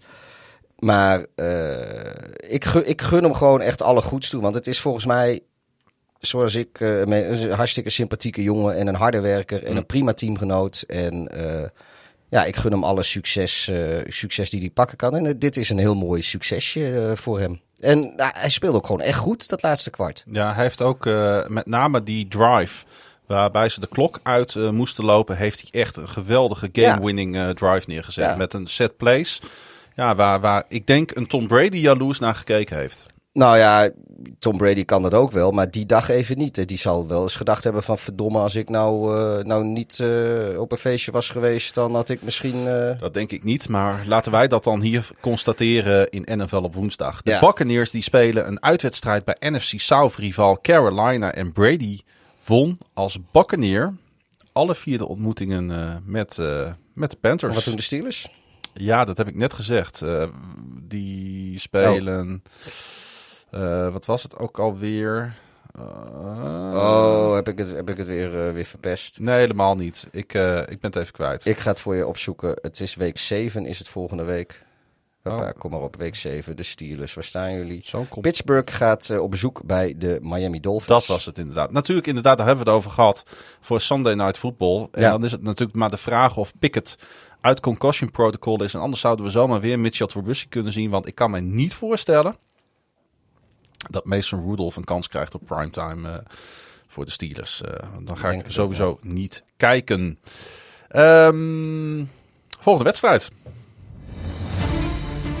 Die uh, Panthers, waar dus Brady de volgende wedstrijd tegen speelt, kwamen best wel aardig voor de dag in Inglewood, Californië. En dat eh, kwam ook niet als een grote verrassing hoor tegen deze LA Rams, die al een tijdje niet meer de LA Rams zijn die ze vorig jaar waren. Er zijn meerdere problemen te detecteren bij de regerend Super Bowl kampioen, maar de offensive line is de zorgelijkste. Toen in het tweede kwart left tackle Joseph Notenboom ook nog eens neerging met een season-ending Achillesblessure, dat is wel treurig, was er nog maar één opening day starter over op die eens zo sterke line. Maar de Rams toonden wel veerkracht en versloegen de Panthers die uh, met misschien nog wel meer blessure leed en de nodige interne chaos uiteindelijk met 24-10. Ja, weer niet de mooiste wedstrijd in de NFL uh, afgeleverd door deze twee teams. Nee. Uh, waarbij natuurlijk de LA Rams het meeste tegenvallen. En de Rams stonden gewoon met rust achter, hè? 10-7. Ja, en toen werd er in één keer iemand wakker waarvan wij... Uh, ik heb wel het idee dat in de NFL uh, worden wij wel serieus genomen als podcast. Er wordt wel naar ons geluisterd. Zeker. Want, er zit een uh, heel team vertalers op. Ja, want, want wij... In de kelder van Roger ja, Goodell. Nou, maar wij hebben bijvoorbeeld de Rams hebben wij op het hart gedrukt... dat ze echt ervoor moesten zorgen dat Allen Robinson wakker moest worden. en dat hij zich een keer moest laten zien in het geel en blauw. En wat deed hij in die tweede helft? Hij was er. Hij, ja. In één keer waren daar de een naar de andere Allen Robinson sighting. Ja, en hij scoorde ook nog eens een uh, prachtige touchdown ja. waarbij hij heel goed vrij liep inderdaad. Uh, maar eerst was er natuurlijk die lelijke pick six van Stafford op uh, cornerback Dante Jackson. Dat hoort wel bij Matthew Stafford natuurlijk. Ja, het lelijke hoort, pick six. Het hoort bij hem, maar hij, ja, ik, hij blijft een beetje een Lionen dit jaar. Nou ja, het is, het is weet je, hij, hij, doet me denken aan, of in, in, in, in die zin doet hij me een beetje denken aan Brad Favre, maar dan zonder de fraude en de dickpics. Ja. Maar uh, uh, ja, weet je, die, die, hij is gewoon een gunslinger en hij gooit uh, geweldige ballen. En af en toe gooit hij ook ballen. Dat je Dit was trouwens geen niet eens een diepe bal. Nee, nee, nee. En af en toe doet hij dingen dat je denkt van, Ja. wat de fuck je mee bezig, Ja. gast. En ik vond dat de Panthers, ondanks hun problemen, best wel redelijk voor de dag kwamen. Christian McCaffrey, welk team eh, gaat eh, veel picks voor hem neerleggen? De Rams. Was goed voor 158. Ja. Even. Carolina had 203 total yards in deze wedstrijd. En daarvan waren 158 van Christian McCaffrey. Ja. Wat een statistiek is dat, joh. Het hoogste percentage van één speler voor een team in een wedstrijd sinds 2003. Dus ja, dit is, dit is, dit is ongelooflijk. Maar eh, wat wil je ook als je als quarterback eh, PJ Walker hebt staan? De fourth string quarterback achter Mayfield, Darnold en Corral. Kon geen enkele indruk maken. 60 yards passing is natuurlijk echt heel matig. En moest hij in het vierde kwart aan de zijlijn. En moesten de Panthers een beroep doen op hun fifth string quarterback. Jacob Eason. Die kennen we nog hè, Ja. van de Colts eh, Ja. van vorig jaar. En die gooide nog eventjes in die, in die, in die paar minuten dat hij mocht spelen 59 yards. ja, het, ik, ik wil niet lachen om, om dit team, want het is treurig. Nee, maar even maar is, ligt het nou aan mij of heb je dit jaar meer dan ooit, eh, of meer dan, eh, dan recentelijk eh, wedstrijden waarin teams nauwelijks meer dan 100 of 150 yards gooien? Waarin, waarin quarterbacks wedstrijden winnen met, met nauwelijks of, of om en nabij de 10 pass attempts. ja, ik zie, dat, ik zie het gebeuren bij de Falcons. eh, ik zie het gebeuren bij de Bears. Ik zie het gebeuren bij de Jets. Ik zie het gebeuren bij de Giants. Ik zie het nu weer gebeuren bij de, bij de Panthers. Ja. Ehm, alleen wonnen de ik zie het gebeuren. niet. We zien, nee, nee, nee, maar goed. Maar überhaupt. de- Ja. Bij de Texans gebeurt het, met, eh, gebeurt het dit seizoen met enige regelmaat. Dat soort statistieken. Maar goed, kunt... Eh, bij, de, bij, de, bij de Broncos gebeurt het af en toe. eh, dat soort Ja. statistieken is al meerdere keren voorgekomen. Eh, ik vind dat heel bizar eigenlijk. Nou ja, tenzij je natuurlijk een hele goede run-first offense kan neerzetten. Dan Ja, is het iets minder bizar. Nee, nee maar de- goed, normaal zie je één of twee of misschien drie teams die, eh, die echt heel matig eh, de boel in elkaar hebben zitten. Maar nu zie je gewoon eh, een verscheidenheid aan teams die dat gewoon meerdere keren in een seizoen doen. En sommigen winnen ook nog gewoon. Wat je eerder zag is denk ik dat teams die run first waren en daar ook nog goed in waren, dat de quarterback wat vaker terug viel op de play action. En dat, Ja. dat zie je bij deze teams niet meer terug. Ah ja, ook, ja, dat zou het kunnen zijn. Ehm, en toen hadden we natuurlijk ook nog in deze wedstrijd het, eh, het incident met die ruzie in de Robbie Anderson. Die eh, uitviel tegen receiverscoach Joe Daly. Vervolgens werd hij dan weer weggestuurd door die interim headcoach Wilkes. Eh, volkomen terecht natuurlijk. En hij is ondertussen al weggetrade naar de Arizona Cardinals. Want daar is Brown weggevallen met een blessure. Dus eh, het, zal, het zullen de Cardinals ook weer eens niet zijn die eh, draft capital gaan, eh, gaan opgeven voor een, nou Ja. ja, een, een receiver. Laten we het daar maar even Ja. op houden. En, nou ja, goed, maar Een receiver die zich dus ook nog eens niet kan gedragen. ja, dat, dat sowieso. Die had natuurlijk vorige keer is hij weggestuurd. Ik vind, ja, mag ik het zeggen? Ik heb hem nooit een echt een heldenlicht gevonden, die Anderson. Ik, ik, zijn kapsel doet me een beetje denken aan... aan Ik wou er niet van over de, beginnen, nee, die, weet je die aflevering van de Simpsons? Ja, ik weet precies Sideshow, wat je Sideshow bedoelt. Bob. Ja, ik weet exact wat je bedoelt. Ik had hetzelfde beeld namelijk. eh. Ik, nee, nou, niet, nee, maar, maar dat ja, vorige week, toen hij zo kwaad eh, wegliep, toen hij, toen hij was weggestuurd, deed hij ze helemaal... Ik zag het en ik moest direct aan Sideshow Bob denken. ik had nog wel wat associaties, Ik- maar... en dan wil ja. ik een paar, en dan wil ik eigenlijk, ik weet niet of die scène kent, maar dan wil ik eigenlijk een paar harken aan de zijlijn hebben. Dat hij, dat hij steeds in zo'n hark loopt en dat hij dan tegen zijn voorhoofd... Ik had het hoofd van die Dombo uit Scream, eh, had ik ook, eh, die, die comedy eh, Scream. Oh, oh, wacht even. eh, had oh, ik dat- ook, eh, kreeg, had ja, ik ook voor ik, mij. Ik weet, ik, weet, ik weet wie je bedoelt. Ja. Nee, ik, maar ik zat aan Sideshow Bob van ja, de Simpsons ja, te ik, eh, ja, ik ben geen fan van deze jongen. En ook de Rams kennen natuurlijk hun Pappenheimers, want eh, Cam Akers heeft een conflict met de coachingstaf. Ja, het is echt, het was, Ja. Deze twee teams die, die staan er niet goed Maar, op. op dit eh, maar even serieus. eh, Cam Akers en wat draft capital, wat er nog over is, naar de Panthers voor Christian McCaffrey. Wie zegt nee? Dus Cam Akers naar de Panthers Ja. En dan Christian McCaffrey naar de Rams. Ja, en dan moeten de Rams natuurlijk nog wel wat extra eh, eh, kapitaal erbij doen. Ja, dat gun ik op dit moment eigenlijk beide teams niet dat dit gaat gebeuren. Nee, maar ik... ik eh, gun namelijk eigenlijk ook de Panthers helemaal niet dat Christian McCaffrey daar niet meer speelt. Nee, alleen eh, ik, de, de kans Die mensen is, komen nee, maar- al niet naar het stadion. Nee, en ik weet die- wel waarom dat gebeurt. Ja, maar die kans is toch... Het is redelijk aanwezig dat, ze, dat de, de geruchten gaan meer en meer... Dat ze, dat, dat ze bij de Panthers toch echt wel... Sowieso moet je eh, eh, luisteren naar wat teams te bieden hebben. En ik vind ook dat teams Ja. moeten gaan bellen met, met Charlotte... Om, om te kijken wat de Panthers willen hebben voor spelers waar ze interesse in hebben. Kijk, als... bij de Rams zijn ze op zoek naar een nieuwe running back. Zeker nu na dat gesodemieten met Akers. Eh, het zou gewoon slecht, slecht teammanagement zijn als de Rams niet contact zoeken met de, met de Panthers om een dergelijke trade voor te stellen. Al die teams die ik vorige week opnoemde, of afgelopen vrijdag in onze uitzending voor Petje.affers, die natuurlijk alle onze MVP-leden hebben geluisterd. Dus als je dat niet hebt gehoord en je kan er niet bij, misschien is dit dan het moment om MVP-lid te worden. Zodat je ook kan luisteren wat wij eh, later in de week nog, eh, nog te bespreken met z'n tweeën. En op woensdag.nl. Ja, dan kun je petje voor ons afdoen. Maar eh, ehm, wat ik zeg wil... Wordt ja, Hols, als- wordt Hols als eh, mede-eigenaar van KVM Media ook heel erg blij. Nou, ik ben ook heel blij nu, eh, Ik heb- tijdens het rennen. Ik heb, ik heb, ja, nou, en ik heb van een andere KVM Media persoon heb ik net op het geld op mijn rekening gekregen. Die heeft eindelijk mijn, mijn declaraties heeft die, heeft die, voldaan. Dus Oh. daar ben ik ook heel blij mee. Dank je wel ook daarvoor. En dat wordt ook mode- mede mogelijk gemaakt door de petje.affers. Maar ehm, ja, dit, toen heb ik een hele, hele stapel teams genoemd die eh, eh, wide receivers nodig hadden. Ook elk van die teams die moet gewoon contact zoeken met de Panthers om überhaupt te kijken van, joh, wat kunnen wij DJ Moore Hmm. eventueel eh, van jullie aantrekken en zo ja, wat wil je ervoor hebben? Ja. Eh, als je dat niet doet, kijk, de Panthers kunnen altijd nee zeggen. Maar als je dat als team eh, niet doet, terwijl je wel zit te springen om een wide receiver, ja, dan ben je gewoon slecht bezig met je team. Vind ik gewoon. Je moet altijd praten met teams, altijd kijken wat mogelijk is. Dat is, ja, dat is gewoon een dat- team management one-on-one.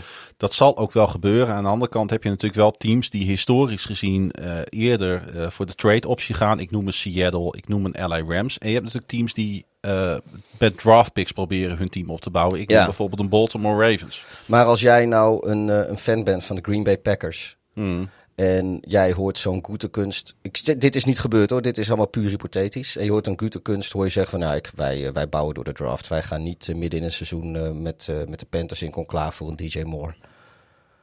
Word jij dan gefrustreerd? Zou jij dan gefrustreerd worden als Packers fan? Of heb je zoiets van, oké, nee, wij bouwen altijd door de Ah, draft. wel het feit inderdaad dat je op geen enkele manier ook alleen maar wil horen wat, wat er eventueel te halen valt. En dus weg te brengen is. Dat, daar ben ik het wel met je eens. Ik vind dat je inderdaad altijd moet. Ik denk ook, gewoon, ik denk ook, ik denk ook dat de 31 teams bellen voor Christian McCaffrey. Ja, Dat weet ik eigenlijk wel zeker. nou, 31. Ik denk dat, nee, er zijn heel veel teams denk ik die niet bellen. Er zullen, nou, Ik bedoel, nou ja, kijk, alle teams die hun running, running game redelijk op orde hebben, die gaan natuurlijk geen draft capital of wat dan ook verspillen aan een running back. Maar de teams die dat niet hebben, Die moeten dat doen. En de teams die hun wide receiver situatie niet op orde hebben, die moeten nu de, nu de trade deadline nog niet vers- ver- verstreken is, moeten die Ja. gewoon echt bij de Panthers gaan 1 kijken. of ze november, DJ denk ik. Ja, zoiets. Dus eh, Ja, de Panthers, eh, om dit, eh, deze wedstrijd toch maar eens af te ronden. De Panthers hosten zondag de Buccaneers. En de Rams hebben een bye week en daar zullen ze naar smachten.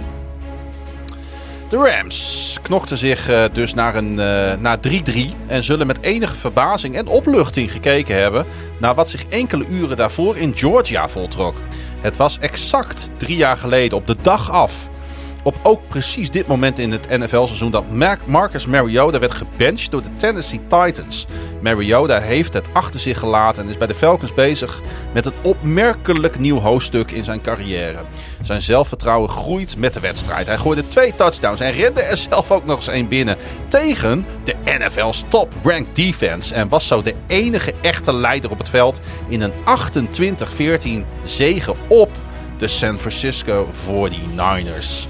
Mariota, de nummer 2 overall pick in 2015, complete zijn eerste 13 passes voor die 3-3 Falcons. En zijn enige incompletion was uiteindelijk ook eh, zijn laatste passplay van de dag.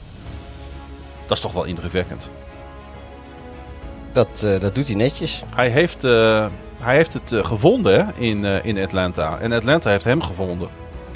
Voorlopig inderdaad wel. Ik, ik ga niet zeggen dat dit nu voor altijd goed komt. Maar Nee. het, eh, het, het, het, het, het ziet er wel goed uit. Ik had, dit is ook, denk ik, eh, dit had er niemand, eh, niemand zo eens aanzien komen. Dat maakt het NFL-seizoen ook wel weer heel erg leuk, hè? Ja, Ehm, ehm, ja, kijk, die passing game van de Falcons is natuurlijk conservatief. Als je uiteindelijk op je veertiende en ook laatste passplay pas je incompletion gooit. Maar dan nog vind ik het indrukwekkend. En hij knoopte, want hij is- nog altijd goed hè, met zijn beentjes, ook nog eens eh, 50 rushing yards aan vast. En de Niners, die kwamen niet over twee intercepties door Jimmy Garoppolo en een fumble door Jeff Wilson. Ik moet je eerlijk zeggen, Pieter, ik had dit op geen enkele manier zien aankomen. Natuurlijk heb ik de Falcons voorspeld. Vorige week in onze voorspellingspodcast. Maar oh, dat de 49ers deze wedstrijd eh, eh, eh, laten lopen, dat is toch wel bizar. Ondanks hun blessures. Of doen we dan de Falcons ook gelijk weer tekort? ja ehm, jij hebt trouwens eh, San Francisco voorspeld, toch? Heb ik San Francisco voorspeld? Ja. Echt waar? Ja. Oh, wat kut. dat vind ik echt heel erg jammer. Volgens mij, je, je wilde wel, eh, Ja. Maar je had er niet zoveel vertrouwen in. Nou ja, nee. Ik, ik had toch echt wel verwacht dat de 49ers deze pot naar zich toe zouden Ja, nou ja, trekken. ik, ik, ja, ja. Nou, de- jouw voorspelling die, eh, die, die wijst dus echt wat anders Ah, uit. ah. Of mijn administratie klopt niet. Nou ja, ik, ik vertrouw jouw administratie eh, volledig. Maar, eh, ja, nee, maar ja, weinigen hadden dit aanzien komen. En zeker in Atlanta hadden ze dit niet aanzien komen. En ik baalde natuurlijk, fuck ja, ik baal er eigenlijk wel van dat dit zo gelopen is. Want ik heb de kaartjes nog niet gekocht. Dus hoe beter de, de Jets en de Falcons het blijven doen, hoe Ja, duurder die hoe duurder kaartjes die kaarten worden. Ik Ja, zou maar eens kaartjes ja, gaan kopen jou kaartjes kopen, godverdomme. Ja. Het zat trouwens nog steeds erg leeg hoor, daar in Atlanta. Moet Oh, ik ja. zeggen. Ik heb echt, dat vind ik dan wel opvallend. Dan staat zo'n team 3-3. Nu, nou wist natuurlijk niemand van tevoren dat ze van de 49ers gingen winnen. En zit nog steeds dat halve stadion leeg. Dat vind ik wel echt Ja, heel erg... tegen de eh, Bears wil iedereen kijken. Want oeh, dat zullen ze wel winnen. Oeh. Nou ja, goed. Ja, aan de andere kant lukte het meer. Carl Pitts. Ik vond het leuk dat jij hem even in de montage had gestopt. Ja, hij, was eh, leuk dat hij er weer was. Hij ving namelijk zijn eerste touchdown van het seizoen. En overigens pas de tweede van zijn carrière. Mhm. Durf het bijna niet hard op te zeggen. En ehm, hij heeft al 22 wedstrijden achter zijn naam staan. Dus hij is, Maar- niet, hij is niet die revelatie die ze, die ze hadden gehoopt. Hè? Weet ik niet, want eh, ook hier moet ik weer zeggen, tight ends die doen het in hun eerste seizoen eigenlijk zelden geweldig. Eh tight ends die komen, die, die beginnen een beetje op gang te komen in het tweede seizoen en pas derde, vierde seizoen. Moeten vaak ook was. fysiek eh, nog wat kweken. Ja, op, die, op die positie. Hè? Ik zal voor de grap eens even kijken hoor, wat, eh wat Rob Gronkowski in zijn tweede seizoen deed. Of en in zijn eerste seizoen. Gewoon even voor de, voor de grap. Dus kijken of je gelogen straf wordt of dat je gelijk Ja, krijgt. nou, nu is, is nu, nu, wat je wil nu, zeggen. nu is Gronkowski is natuurlijk de, de, de, de, hoe heet dat? Eh, de outlier. Mhm. Even kijken. Zo duurt deze aflevering heel lang. Hè, als we Ja. dit soort dingen gaan doen, Pieter. Ja, dat klopt. Dan mag je er ook niet over gaan klagen. Nee, nee, nee. nee. Kijk, die had, oh, hij had, ja, hij had t- t- tien touchdowns in zijn eerste seizoen natuurlijk. Zo is, was Ja. hij dan weer. Maar dat, eh, dat was ook, ja, dat was een, nou niet, zijn, niet eens zijn beste seizoen, maar dat... eh, Ja, dan noem je er ook een. Eh, hey, Carl Pitts, is hartstikke leuk dat hij een touchdown ving. Ehm, maar wat eigenlijk nog wel indrukwekkender was, dat was die Falcons defense. Want ze maakten het Jimmy erg lastig. En limiteerden de Niners tot 50 rushing yards over de grond. En ze scoorden zelfs een touchdown na die Wilson fumble. De combinatie van die sterke defense en een aanval die de klok controleerde bleek succesvol. En dat bevestigt dan eigenlijk weer wat jij eerder deze aflevering vertelde. Eh, zelf waren de Falcons goed voor 168 yards over de grond. Met een season high 40 carries. En dat zonder onze grote vriend Cordero Patterson natuurlijk. Hè? ik, eh, ik wil trouwens even zeggen, Ja. Kittel had twee touchdowns in zijn eerste seizoen, Kelsey nul. Oké, dat... Ja, misschien is eh, Gronkowski ook niet het beste eh narratief om te Iets pakken. te enthousiast, eh, Ja. weet ik. Want het, Kelsey had er twee in zijn, of vijf in zijn tweede seizoen. En vriend Kittel ook. Dus weet je, da- daar zit, zit... Maar goed, als Pits een Kittel van Kelsey wordt, dan zit nog steeds meer dan uitstekend volgens mij, hoor. Het zou natuurlijk heel goed kunnen dat Carl Pitts eh, die twee touchdowns, eh, of die ene touchdown van dit seizoen nog ophoogt, ook naar een stuk of 4, Ja, 5, 6. precies. dat Maar zou als- natuurlijk heel goed kunnen. Maar als, als Kittel of Kelsey, als dat zeg maar het plafond zou worden van, van Pits, dan hebben ze toch een uitstekende speler. Daar heb je helemaal gelijk in. Beetje geduld is wel op zijn plek, is eh, eigenlijk wat jij hier ook zegt. Ehm, en zo was natuurlijk de terugkeer van Cal Shanahan in eh, Atlanta pijnlijk. Hij was namelijk de offensive coordinator van dat Falcons Super Bowl team. 28-3. Dat, eh, dat team, inderdaad. Eh, In dat seizoen speelden de Niners overigens in Atlanta en verloren daar met 41-13. Dus de laatste keer dat de Niners daar speelden, eh, hadden, ze- kregen ze ook een dikke nederlaag aan de kont. En na dat seizoen werd Shanahan coach bij de 49ers.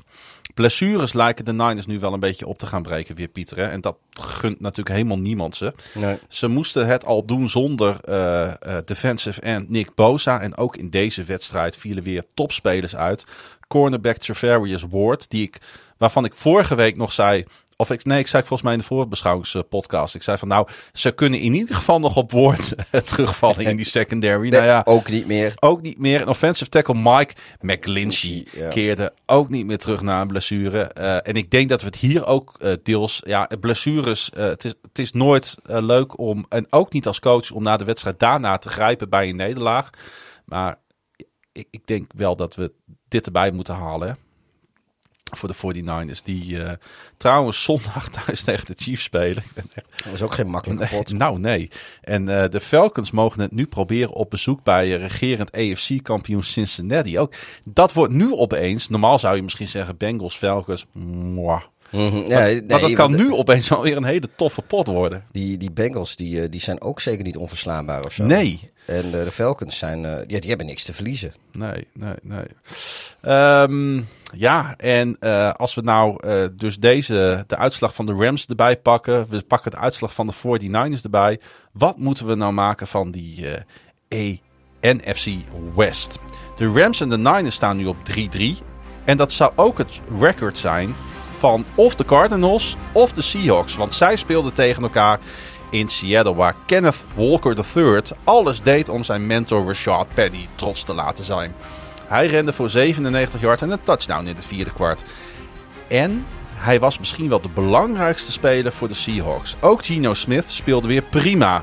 Met 20 uit 31 en bijna 250 total yards. Jason Myers trapte vier field goals binnen. En dat was genoeg om Arizona te verslaan. Ja, en dat team blijft zichzelf ook maar pijn doen, hè? Ja, dat, Want die Murray die trappelde zich weer eens de kuiten kapot, hè? Met eh, 100 yards over de grond, 222 yards op de lucht. Het is echt, echt niet, niet, niet knakerig wat die jongens steeds neerzetten. nee, het is... Maar ze kunnen niet finishen. Nee, het, het moet ook zeggen dat hij, hij heeft heel veel... eh, st- statistisch gezien lijkt hij altijd eh, prima bezig te zijn. Ik vind, het, als je er met je eigen oogballen naar zit te kijken... dan eh, is het spectaculair vaak. Maar ik, ik krijg eigenlijk zelden het gevoel als ik hem zie spelen van... nou weet je, die, die gaat die wedstrijd wel even, even binnenfietsen. Dat, dat denk ik dus nooit. En dat is gewoon jammer, want nou, ja, is ontegenzeggelijk. Is die verschrikkelijk getalenteerd natuurlijk. Maar het moet wel heel vaak ook van out of the box plays komen, hè? Ja, maar het is heel vaak ook inderdaad zo dat. Ja, ik, wat ik zeg, hij, ik, ik, ik zie hem niet daar staan. Ik denk van, nou, weet je, daar, eh, hij gaat dat wel even doen. Dat zelfs Gino Smith staat daar tegenwoordig. En dan denk ik van, nou, die, eh, die, eh, die gaat dat wel even regelen. Die fixt dit. Een stuk degelijker ook eigenlijk, hè, Ja. speelt. Uitgebalanceerder. En ehm, ja, ik maak me ook wat dat betreft geen enkele illusies hoor over de Cardinals. En dat doe ik het hele seizoen al niet en ik voor het seizoen ook al niet. Maar er is wel een heugelijk feit te vieren. Want met Amendola scoorde in eh, Q1 een field goal. En dat waren de eerste punten gescoord door de Cardinals in een eerste kwart dit seizoen. Kijk aan. En ik wil daarmee, eh, nou ook namens Pieter, gewoon eigenlijk de gehele Arizona Cardinals organisatie van harte mee feliciteren. Ja, jongens, eh, heel knap gedaan. Ja, applaus. Petje, petje af. Petje af. Als jullie dat nou ook voor ons doen, nflopwoensdag.nl. Als de hele Cardinals organisatie dat nou doet, dan kunnen wij iedere dag een NFL podcast maken. Ja. Eigenlijk zou ik mijn werk daar wel van willen maken. Ja, ik, eh, ik, moet, ik, moet ik wel eh, financieel er niet op achteruit gaan. Nee, oké. Dus dan moeten we nog heel veel petje.affers hebben. En dan gaan we iedere dag gaan we een beetje, een beetje NFL kijken en over de NFL lullen. Zetten we ook gewoon een camera op ons mic. Huren we ook gewoon een studio. Dan gaan we daar gewoon zitten de hele dag. Een beetje bier drinken. NFL Network Netherlands noemen we het Ja. dan. NFL Network Groningen en, eh, en Area. Ja, en, en NFL en, en NFL North Netherlands.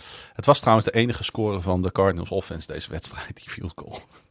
Waar we ze mee nu hartelijk gefeliciteerd hebben. Want die andere score kwam namelijk van de defense. Safety eh, Chris Banjo, een van de mooiste namen in de NFL.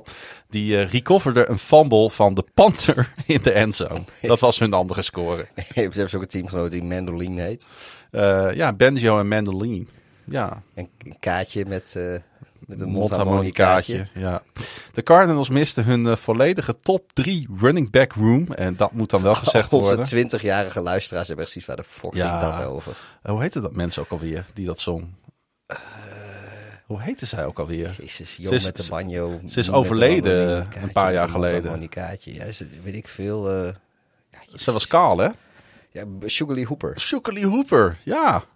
Lee Hooper, ja. Ik, ik- ergens heb ik het idee dat deze naam vaker gevallen is in deze uitzending. Volgens mij ook... In deze het- uitzending. Nee, in deze, eh, in deze podcast. We hebben het hier eerder over gehad, weet ik 100% zeker. En ook toen was Chris Banjo daarbij betrokken.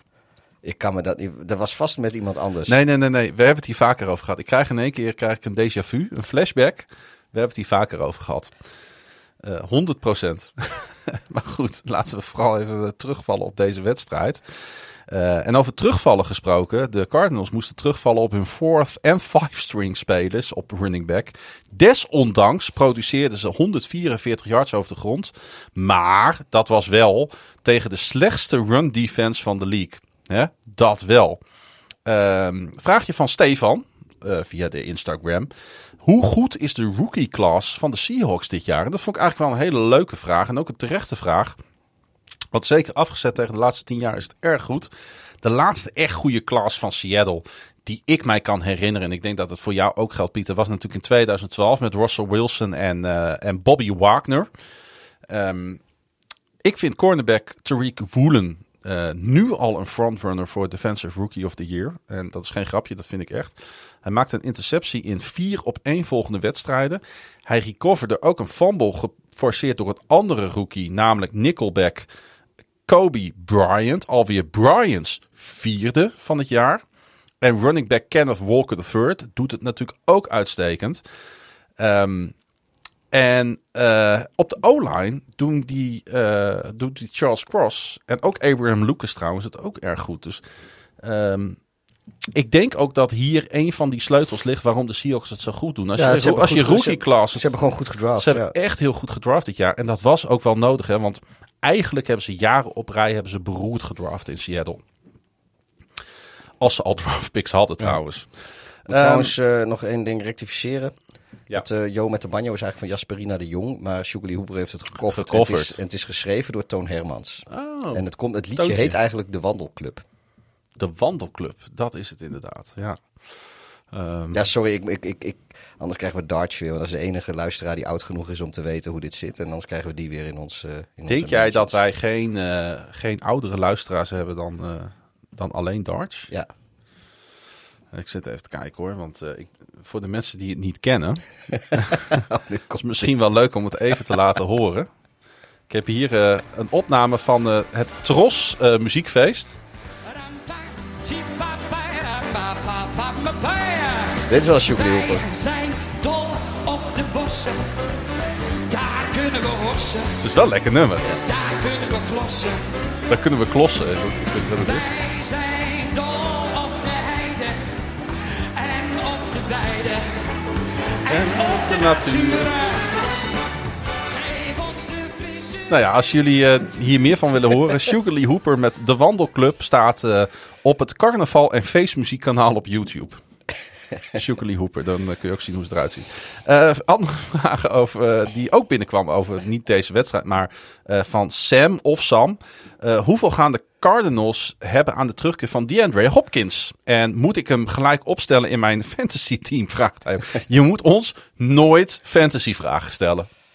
Dat doen we niet aan. Nee, ik kan je helpen met draften en dan houdt het op. Ja, uh, nou, dat doe ik niet. In theorie is het natuurlijk wel fijn voor Arizona dat Hopkins terugkeert. Hij is uh, wel zo'n typische receiver hè, die ervoor zorgt dat defenses hun coverage veel meer moeten spreiden over het hele veld. In plaats van alleen de focus op Robbie Anderson. Want dat is nu hun andere uh, grote receivernaam. Maar als je kijkt naar de productie op de aanval van de Cardinals, maak ik mij eigenlijk, en dan gaan we weer, geen enkele illusies over, de, over een leap van dit team. En nee. Hopkins is niet opeens het ontbrekende puzzelstukje voor een team dat op heel veel posities gewoon veel minder is geworden dit jaar. Nee, en als, maar een boostertje als het, is het voor wel, het fantasy voetbalteam van Sam, uh, als die overweegt om, uh, hij zal Hopkins al hebben, maar als hij, uh, als hij denkt dat Hopkins het absolute verschil gaat maken, ja, dan heeft hij of heeft hij niet zulke beste receivers. Of, uh... Nou, er zijn natuurlijk heel veel mensen die hebben hem wel gedraft. Ja, met vooruitziende blik ja. van week 7 komt hij weer terug. Ja. Uh, maar ja, dan, uh, dan neem ik aan dat je, dat je startende receivers, dat je die hoger gedraft hebt. Dus hangt dus ook, af wat, wat, wat, wat, voor team je hebt. Klein mini that mannetje. De Seahawks die voegde Sean Alexander toe aan hun Ring of Honor. De vijftiende Hawk in franchise history. Alexander was een eerste ronde draft pick in 2000 uit Alabama. Bama. En hij speelde acht jaar voor Seattle. En luisteraars die in de jaren nul zeg maar, van deze eeuw de NFL volgden, zullen hem nog wel kennen. Ik denk dat jij hem ook nog wel kent, Pieter. Ja. Hij was league MVP in 2005. Toen hij voor 1880 yards en 27 touchdowns in één jaar rende. In één jaar. Ja, dat, dat is, dat, dat, daar kun je mee thuiskomen. Zo, ook het jaar dat Seattle trouwens voor het eerst een NFC Championship behaalde. En dus ook een plekje in de Super Bowl. Die Super Bowl die verloren ze uh, de door Matt Hasselbeck geleide Seahawks. Overigens met 21-10 van Ben Roethlisberger en de Pittsburgh Steelers. Uh, menig menig uh, Seahawks-fan zal jou weten te vertellen dat ze die Super Bowl niet hebben verloren van de Steelers, maar van de scheidsrechters. Ja, daar gaan inderdaad veel verhalen over de ronde. Er zijn zelfs documentaires en alles over gemaakt. Ja, was uh, ook niet de allermooiste Super Bowl ooit. Uh, en trouwens de enige Super Bowl overwinning van Ben, of niet, uh, van Big Ben. Of heeft hij er twee? Hij heeft er toch maar één? Nee, hij heeft toch ook gewonnen van de Cardinals? Hij heeft toch nog één, ik wou het zeggen. In 2000. Hij heeft van de Cardinals ook gewonnen, ja. Ja. Nee, 2011 heeft hij. Dat was van 12? seizoen 2010. Toen heeft hij hem van de Packers verloren. Ja. Maar hij heeft, uh, dat was zijn derde. Die heeft hij verloren. Daarna heeft hij er ook. Dat was ook zijn laatste meteen. Maar exact, hij heeft, uh, dat hij heeft Seahawks en Cardinals heeft hij van gewonnen. 2006 en 2008 of zo, weet ik veel. Uiteindelijk scoorde die Alexander, en dat is voor een running back echt wel, uh, echt wel, echt wel magistraal. In totaal precies 100 touchdowns. Geen knaken running back dus. Zeker nee. niet. De Cardinals hosten de Saints op Thursday Night Football. En de Seahawks reizen af naar Los Angeles en spelen daar tegen de Chargers. Lange tijd zag het er prima uit voor Andy Dalton en de New Orleans Saints. Maar met de game on the line lieten hij en zijn aanval het afweten en lieten ze tot overmaat van ramp de Bengals terugkomen in de wedstrijd. Die maakten daar uiteraard dankbaar gebruik van. Uh, dankbaar gebruik van een zwak einde van de thuisploeg. En dus won Joe Burrow onder het toeziend oog van die heel veel LSU-fans in dat stadion. Het zal Saints coach Dennis Allen tot twijfelen brengen mocht James Winston fit genoeg zijn voor de aankomende Thursday Night Football. Want wie moet hij dan opstellen? Delt Dalton speelde natuurlijk tegen het team waar hij starter was tussen 2011 en 2019. Maar toen de Saints nog met 26-24 voor stonden en de aanval first downs nodig had om de klok uit te spelen, kreeg Dalton niets voor elkaar. De Bengals die scoorden rap via een 60-yard catch van Jamar Chase. En Dalton kreeg zijn unit vervolgens op de Cincy 41. Waar hij drie incompletions gooide en werd gesackt op third down. Ja, weer, weer zo'n wedstrijd waar dan weer heel veel gebeurde. Hè? Dat is eigenlijk wat ik hiermee wil zeggen. Ja, dit, dit, dit was ook weer een wedstrijd. Heel lang eh, ja, was het eigenlijk gewoon een crapshoot wie er zou winnen. Volgens mij hebben we hier ook op voorhand ook allebei een ander team hadden we hier voorspeld, geloof ik. Ja, haal de voorspelling er eens bij. eh, wat heb je gezegd? Jij had eh, New Orleans en ik had Cincy. Ja, en dat kon ook een beetje allebei kanten, allebei Ja, joh, kanten was, op. Dus. ja, het was gewoon een dubbeltje. Ja. De Saints moesten het overigens doen zonder eh, top receivers Michael Thomas, Jarvis Landry en, en dat zal wel pijn gedaan hebben voor deze wedstrijd, Chris Olavi. Zonder die wapens moesten de Saints net even te vaak terugvallen op de field goal en kwamen daardoor uiteindelijk dus ook tekort in de red zone. Om daar de Bengals even tegenover te zetten. Cincinnati kwam drie keer in de red zone en drie keer was het een touchdown. Dat is dan toch wel een kwaliteit van Joe Burrow, hè? Dat doet hij dan toch wel goed. Liefst Ja, Joe Burrow is Ja. natuurlijk ook gewoon gewend om grote wedstrijden te spelen. Dat was hij natuurlijk al Ja. bij eh, LSU een zeker, beetje. zeker in dit stadion waar hij Ja, dat kampioenschap ik zeg, natuurlijk de- eh, Bij speelde. LSU heeft hij gewoon grote wedstrijden gespeeld. En eh, hij heeft natuurlijk ook een Super Bowl gespeeld. Die hebben ze dan wel niet gewonnen. Maar dat was ook niet per se de schuld van... Het is ook niet dat Burrow daar nou zo beroerd speelde... of dat hij zo overweldigd was voor, eh, over, over het podium waar hij in één keer op stond te ballen. En nu was het natuurlijk ook... Weet je, het was zijn grote homecoming. eh er zat enorm veel druk om. En op de een of andere manier kan hij daar wel mee omgaan, Ja. heb ik altijd het idee. Ja, dat idee heb ik ook wel. En eh, ik denk dat het belangrijkste voor de Bengals gewoon is, het begint wat beter te lopen. Ja, Want het was natuurlijk heel stroef eh, in heel veel wedstrijden in het begin van dit seizoen. En, maar dat ligt ook wel een beetje aan de tegenstander, want eh, de Saints staan wel garant voor spectaculaire wedstrijden de laatste weken. Ja, ja die hebben. d- daar kun je gewoon. Moet je altijd, als, als ze zeggen van nou gaan de teams samen gecombineerd meer dan 50 of 60 punten maken, moet je gewoon kijken voor de, voor de over. Hoewel Exact. 60 komen ze niet aan, maar 50 Ja. eh, wel. Ehm, wat natuurlijk wel zorgelijk is, is dat eh, de Bengals eh, 228 rushing yards toestonden deze wedstrijd. Dat is echt wel heel veel, hè? En daarmee was het de tweede week op rij dat de Saints een 200-plus game over de grond hadden. En dat was voor New Orleans de derde keer sinds 1990. Dus laat ook wel zien dat dat niet zo heel vaak voorkomt bij winst. Want deze doet wel pijn, denk ik, in New Orleans hadden zij zich eh, naast de Bucks en de Falcons genesteld. Met ook een 3-3 record. Wat die divisie ook weer ontzettend leuk had gemaakt. Die is eigenlijk al wel heel erg leuk. Maar ehm, helaas voor de Saints dus op dit moment nog een losing record. Ja, Ehm, dit is wel het schoolvoorbeeld van een divisie waar het niet per se eh, goed of hoogstaand hoeft te zijn om hem leuk te maken. Nee, klopt. Want kijk, je hebt de, natuurlijk aan de andere kant heb je heel, heel vaak de AFC South, waar je, waar je twee of drie teams hebt die, eh, die gewoon helemaal niet goed zijn. En dat zijn vaak ook, ja, ik vind dat dan ook gewoon niet zulke leuke divisies om naar te kijken. Nee. Ehm, we hebben de afgelopen jaren hebben we eh, de NFC East gehad, waar het ook allemaal niet zo goed ging. Nu wel weer. Eh, maar wat wel altijd close was, dat was ook leuk. Ehm, en nu, nu is het hier. Het is niet goed. Ook de, de, Buc- de Buccaneers vallen tegen. Eh, de Falcons vallen mee. De Saints De, vallen de- ook wel een de- beetje de, mee. De, de Saints die, eh, die kunnen gewoon redelijk meedoen. Ook al staan ze nu dan even een wedstrijdje achter. Maar die kunnen gewoon leuk meedoen. En dan eigenlijk alleen de Panthers eh, vallen. Die, nou ja, nee, die vallen niet eens tegen. Die zijn gewoon een beetje wat we ervan verwacht hadden. ja. Maar eh, ja, dit is gewoon een, een, een leuke divisie. En die onderlinge wedstrijden ook gewoon. eh, ja, ik, ik, ik, ik vind het wel mooi. Nou ja, ehm, eh, voor de Bengals geldt natuurlijk een klein beetje hetzelfde. ehm, want zij komen wel op 3-3 en staan dan weer naast de Ravens in de AFC North. Dus daar is ook de spanning nog wat dat betreft alom vertegenwoordigd. En daar zijn de Steelers natuurlijk, door, omdat ze van de Buccaneers wonnen, ook in één keer nog Kruipen mee weg. één wedstrijdje Ja, nog die zijn eh, nog naast niet- die zijn nog niet Ja, weg. Nee, absoluut niet. Nee. Dus eh, wat dat betreft eh, is, is er nog heel weinig bepaald in de NFL. En dat maakt het op dit moment in het seizoen, zo'n mid-season zitten we nu natuurlijk wel heel erg interessant. Ehm, de Bengals en de Falcons staan volgende week in de jungle tegenover elkaar. Dat zei ik net al bij de Falcons. Echt een wedstrijd waar ik op zich heel erg naar uitkijk. En de Saints, die spelen in State Farm Stadium tegen de Arizona Cardinals. Als jij deze intro even doet, pak ik even snel wat te drinken. Moet je ook nog? Er staan hier ook nog twee blikjes bieren eh, Oh. trouwens. Oh, die staan achter mijn, staan achter mijn laptop. Ja. Is dat koud genoeg? Ja, die zijn nog wel koud. Eh komen uit een hele koude koelkast. Dit is wel wat de NFL mooi maakt, Pieter. Deze sport is gemaakt voor last second drama. En eh, we hadden er weer één te pakken. De wedstrijden die Red Zone zo mooi maken. We hebben heel veel gezegd over Matt Ryan. En de kritiek was denk ik tot nu toe terecht. Maar de instincten van een veteraan als Matty Ice moet je nooit onderschatten.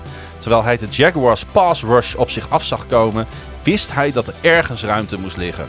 En terwijl hij gehit werd, lopte de longtime Falcon de bal richting rookie receiver Alex Pierce. Die met nog 17 seconden op de klok ving en scoorde. Ja, eh, ik zeg het eigenlijk bij iedere overwinning van de Colts. Maar oei oei oei, wat hadden ze weer nodig hè? En wat had vooral Frank Reich deze overwinning nodig? Tegen natuurlijk hun grote angstgekner. Ja, dit is de eerste in acht. Na, na, nee, na acht nederlagen tegen, tegen Jacksonville was dit de eerste Ja, volgens mij overwinning, wel eh, inderdaad. Ja. 27, 34 eh, en eh, Ze ja, zijn 1-8 in de laatste negen nu. exact. Ja. Ja, Ryan die moest aan de bak eh, wat dat betreft. En was met 42 uit 58. Dat zijn natuurlijk wel van die typische Matt Ryan statistieken. Voor bijna 400 yards en drie touchdowns. Geen sacks en geen turnovers. Nou, Ja, de, de laatste keer dat Ryan 42 eh, eh, of 58 pass attempts deed zonder een turnover, dat is denk ik heel lang geleden hoor. Exact. Hij brak, daar, hij brak daarmee ook nog eens het eh, franchise single game record voor completions. en passant. En schoof op naar de zevende plek op de NFL's career passing list. En wie hij achter zich liet, niet de minste, Dan Marino. De, Ryan- bekende, be- de bekende acteur uit Ace Ventura. Ace Ventura. Ja, Ryan heeft nu 45 career game winning drives achter zijn naam staan. En hij is ook de vijfde all-time met 30 career games van 350 yards of meer passing. Ja, het- als je hem zo op, op dit soort lijstjes zou staan, zou het bijna een Hall of Fame quarterback zijn, hè? Ja, hoewel eh, game-winning drives. Ja, dat zijn ofwel statistieken van een team wat, eh, wat, eh, wat eigenlijk altijd achter staat. Of het zijn statistieken van quarterbacks die gewoon heel lang spelen. En hij behoort, denk ik, eh, concluderen we hiermee tot de laatste categorie. Ja, dat, eh, er zijn ook wel quarterbacks die stonden relatief hoog op dat lijstje. Maar dat was omdat ze eigenlijk eh, in, het, in het laatste kwart altijd wel achter staan. Ja. En dan soms pakken ze een game-winning drive en soms niet. Ja, eh, Ben Roethlisberger was ook een goed voorbeeld van. eh, Ja, nee, ik, ik, ik, ja, ik weet toevallig, eh, Jay Cutler heeft, daar stond op een gegeven moment ook vrij hoog in, eh, vlak voordat hij stopte. Maar dat is inderdaad ook, ja, die stond de halve tijd achter. Nou, dan win je acht, acht of negen wedstrijden in het seizoen, waarvan Ja. er zeven met een game-winning drive. Ja, dat, dat tikt op een gegeven moment wel aan. Dat is waar. Ehm, maar goed, even los van deze, van deze lijstjes. Wat natuurlijk wel voor, voor Ryan alleen persoonlijk al heel leuk is dat hij daartussen staat. De Colts bijten zich wel vast in het seizoen, hè? Met, met deze overwinning. Want dit was natuurlijk wel een beetje de, de, de, de, de flip, hè? Gaan ze deze winnen, dan hoor je erbij. Dan kom je in die 3-3 column. Nou ja, 3-2-1 in dit geval, maar je snapt wat ik bedoel. Ja. Verlies je Dan dan, ben je haak weg. je, dan haak je af. Zeker met de Titans op het programma volgende week. Ja, ik heb nog steeds, eh, ben ik er niet van overtuigd dat, eh, dat de Colts erbij zijn. Ehm, Zijn ze contender of pretender, is eigenlijk dan de vraag. hè? ja, pretender. Ja, ik dat denk ik echt ook. een pretender. Maar toch moet ik coach Frank Reich... Ja, nee, winnen is winnen natuurlijk. Ja, en, eh, dit- precies. dit- kijk, wij kunnen, wel, eh, wij kunnen hier wel een beetje vanuit Groningen gaan zitten roepen dat ze pretender zijn. En eh daar hebben we misschien ook wel gelijk in, misschien ook niet. Maar het, ze, ze kunnen moeilijk gaan zeggen van nou weet je, wij gaan niet winnen van Jacksonville. Want dan beginnen ze in Groningen weer te zeuren dat wij pretenders zijn. Nee, Nou, kijk, eh, als, eh, ze, ze moeten gewoon deze wedstrijd winnen. Zijn ze nog steeds pretender. Stel dat ze nu dit tegen de Titans, dat ze ook aan het langste eind trekken. Ja. En ze gaan een reeksje neerzetten. Ja, dan eh, zullen wij op een gegeven moment ook onze woorden moeten inslikken. En toch moeten toegeven dat ze in ieder geval in AFC South een contender zijn. Maar vooralsnog, pretender. Ja. En toch de credits aan Frank Reich, wat mij betreft. Ik ben eens even wat dieper ingedoken wat hij nou veranderd heeft aan zijn O-line. Want ik was heel erg verbaasd dat ehm, opeens Ryan niet fumblede. Dat opeens Ryan niet gesekt werd deze wedstrijd. door toch een hele goede defense nog steeds. Eh, wat heeft hij gedaan? Hij heeft zijn hele complete O-line heeft hij door elkaar gehusseld. Braden Smith keerde terug op right tackle. Matt Pryor naar right guard. Kennis, eh, Dennis Kelly was de left tackle. En Bernard Raymond, een derde ronde draft pick van dit jaar, was opeens starter. En het eindresultaat was dus dat Ryan veel beter beschermd werd en veel meer tijd had. Dus hiermee laat Frank Reich toch wel zien dat het een aardige coach is, denk ik. Dat hij wel de aanpassingen durft te doen. En dat de aanpassingen die hij doet toch goed zijn. Want het is geen knakencoach. Nee. Uh, en bovendien uh, vind ik het een, uh, altijd een zeer sympathieke, ogende man. Ik vind het ook grappig dat iedere week opnieuw lees je op social media her en der mensen die voor het eerst erachter komen dat Frank Reich het Duitse woord voor Frankrijk is. Dat zijn dan Amerikanen die daar dan achter komen. Iedere keer weer dan, dan komt er een... Did you know that Frank Reich is the German word for France? Iedere week opnieuw als de Colts spelen. Ik heb het nog nooit gezien. Oh, moet, moet, moet, moet, je vast, moet je maar eens voor de Ik voor volg de verkeerde eh, mensen, denk ik. Nee, maar je moet dan... eh, dat, dat zie je dan of op Reddit of als je die, eh, die wedstrijd En hashtag... Reddit zit ik ook niet iedere week Als op. je, als je de, de hashtag van de wedstrijd, Ja. van wedstrijden wil ik nog wel eens aanklikken. Als, ik, als Mhm. er wat rare ontwikkelingen zijn. Of zoals nu, weet je, als de Colts voor het eerst in zo lang winnen. Nou, dan ga ik op Twitter, ga ik die hashtag van die, van die wedstrijd, eh, pak ik dan even. En eh, Oh, dat is inderdaad wel grappig. dit dan, dan gewoon om even te kijken, weet je, hoe erop gereageerd wordt. En ehm, nou, ik, ik heb regelmatig al bij de Colts heb ik tweets langs gekomen van Did you know that Frank Reich is the German word for France? En dan heb ik zoiets van. oh. Maar ja, blijkbaar zijn er iedere week opnieuw mensen die dat voor het eerst horen. En ja, nou ja, dat vind ik leuk voor die mensen. Het is ook wel grappig, inderdaad. Hey, Jacksonville, die hebben opeens nu drie nederlagen op rij achter hun naam staan. Ondanks eh, dat de normaal toch uitstekende run defense vernederd werd met z'n 243 yards. En de ene na de andere big play. Wat dat betreft was het voor de liefhebbers van offensive voetbal een hele leuke wedstrijd om naar te kijken.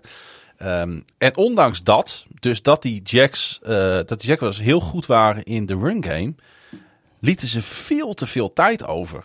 Want ze stonden er natuurlijk gewoon voor, hè? Ja, En Ze hadden de, de, de, de, de win binnen handbereik. eh, nadat Trevor Lawrence een touchdown pass had gegooid. Daar is hij weer op Christian Kirk. Die zijn centen toch wel waard is. Voor een eh, 27-26 voorsprong met nog 2,44 te gaan. Een two-point conversion mislukte. Maar 2,44 op de klok. Met één punt voorsprong. Dan voel je over het algemeen bui al een beetje hangen in de NFL, hè? En dan zijn de Colts toch wel weer iets te goed om, eh, om er niet wat mee te doen. ja het, het, is ook. ja, de, de, En dan heeft Matt Ryan ook iets te veel ervaring Ja, met dit soort en- eh, en, drives. Trevor Lawrence, die, die, die heeft dan. Ja, soms, weet je, nee, ik denk wel dat hij er komt hoor.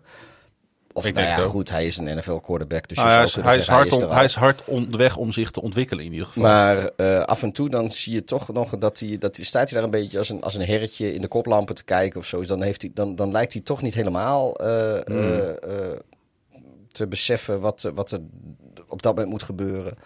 Maar dat komt wel steeds minder vaak voor. Maar ik vond van, vandaag, of nou, vandaag, die wedstrijd is niet vandaag gespeeld.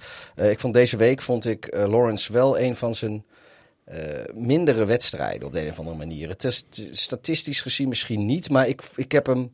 Ik vond hem Nou. niet heel overtuigend spelen. ik, eh, Eh, hij deed best leuke dingen, maar nou, wat ik ook zei net met, met, met vriend God van de Cardinals, Kyler Murray. Kyler Murray. Ehm, ik, ik had bij deze wedstrijd, als ik hem zag, zag zien spelen, ook al staan ze voor, ook al pakken ze redelijk kort voor het einde een voorsprong, heb ik, heb ik nog steeds niet het idee dat, dat er iets onverzettelijks in zat. Gaan ze voor de two-point conversion en ik, je kan eigenlijk al op je vingers natellen dat dat niet lukt. Hm. Op de een of andere manier. Ik weet niet. Het, het, het straalde niet echt uit wat eh, vertrouwen of zo.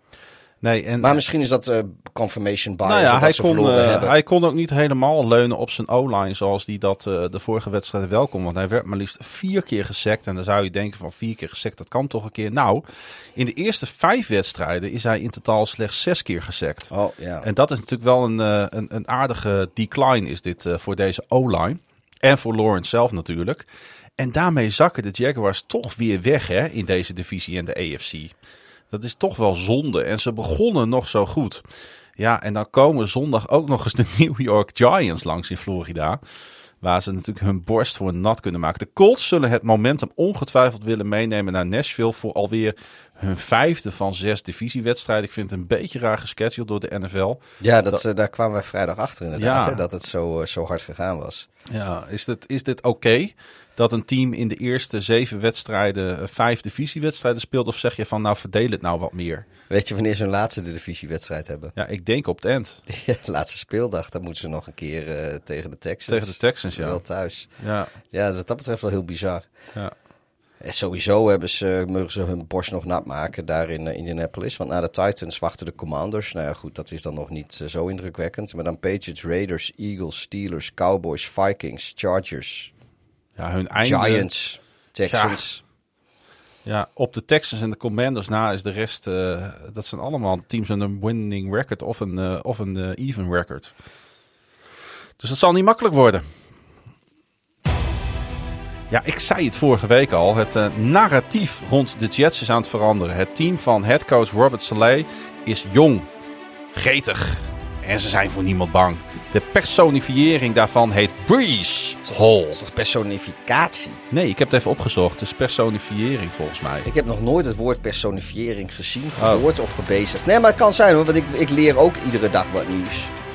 In ieder geval, de man die ik naar voren wou brengen, Breeze Hij rende voor 116 yards, inclusief een 34-yard touchdown. En Quinnen Williams was verantwoordelijk voor 2 op 4 sacks op Aaron Rodgers. En zeer uitzonderlijk verloren de Packers dus op Lambeau van een team uit de AFC. En met duidelijke cijfers ook nog eens 27-10. En ja, dat zal jou eh, plezier hebben gedaan, Pieter. De Jets wilden het weten. Hè? Want na de wedstrijd liep rookie cornerback Ahmad Sauce Gardner het veld af. Met een cheesehead op zijn hoofd. Notabene gekregen van Packers-fans. En dat werd niet door iedereen gewaardeerd, hè? Nee, de, was het eh eh, Ellen Lazard? Ja, Die, vol- eh, volgens mij wel, ja. Die, die, die nam daar aanstoot Ja. van. Die sloeg het stuk plastic kaas van zijn hoofd af.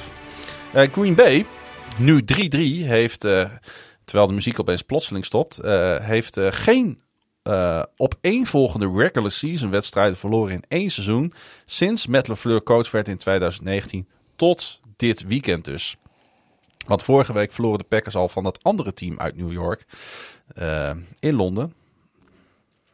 De Giants twee keer op rij verlies van twee New York teams die de afgelopen jaren absoluut trash waren. How the tables have turned. How the turn have tables. How the turn the tables, inderdaad. Eh, ja, leuk hè? Ja. maar dit is wat ik in, in de intro twee uur, geleden, eh, twee uur geleden zei natuurlijk. eh, dat teams die vorig jaar nog meehobbelden in de marge nu opeens Ja. komen bovendrijven. En het dus schijnbaar teams als, als, als, de, als de, de, de Packers en de Ravens ehm, ongelooflijk lastig kunnen maken. Met, met, een, met, een, met, een, ja, met gewoon heel veel, ehm, heel veel strijd Ja, en, heel veel plezier. en wat ook gewoon... eh, En, en goed uitgedokterde coaching. En, en het, ja, een team als de Packers, waar het gewoon net wat, eh, wat waar het dan niet loopt. Maar da- daar lijken ook gewoon wat. De, hij, de, dus Rodgers, die hebben ze wat vragen gesteld over, joh, wat moet er nou anders? Wat wil je nou graag anders zien? Ja, wou die niet echt op antwoorden. En nou, hij wil graag een wat eh, gesimplificeerde eh, offense. Hij wil het wat simpeler hebben.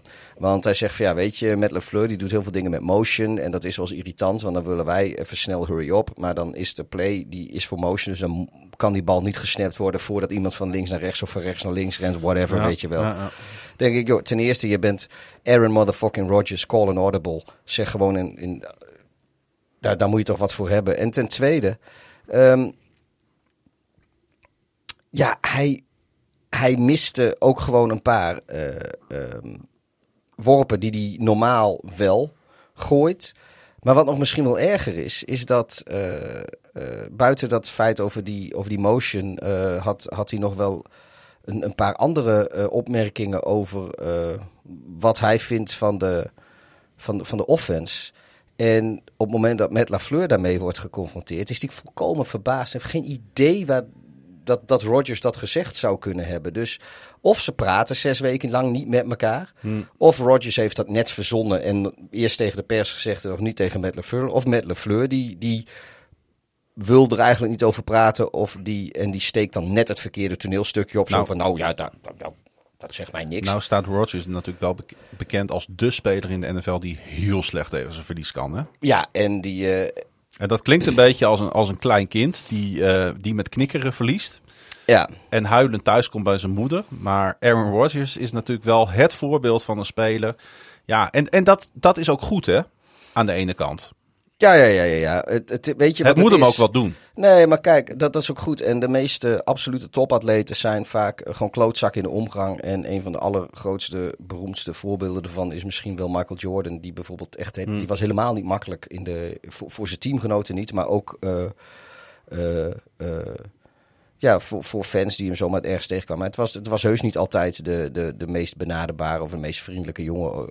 Hoewel, ik vond naar de pers meestal was hij wel oké. Ibrahimovic moet ik ook aan denken. Ja, maar Aaron Rodgers die heeft één Super Bowl achter zijn naam staan. Dat wil Ja. normaal doen. Nou ja, Ja, nee, het is tuurlijk. Het is nog steeds het is een van de beste qu- quarterbacks in de, in de NFL. Maar hij moet niet gaan doen alsof hij een van de grootste atleten ooit is of zo. Want dat, misschien is hij dat wel. Maar hij heeft absoluut niet de prestaties eh, om het te bewijzen.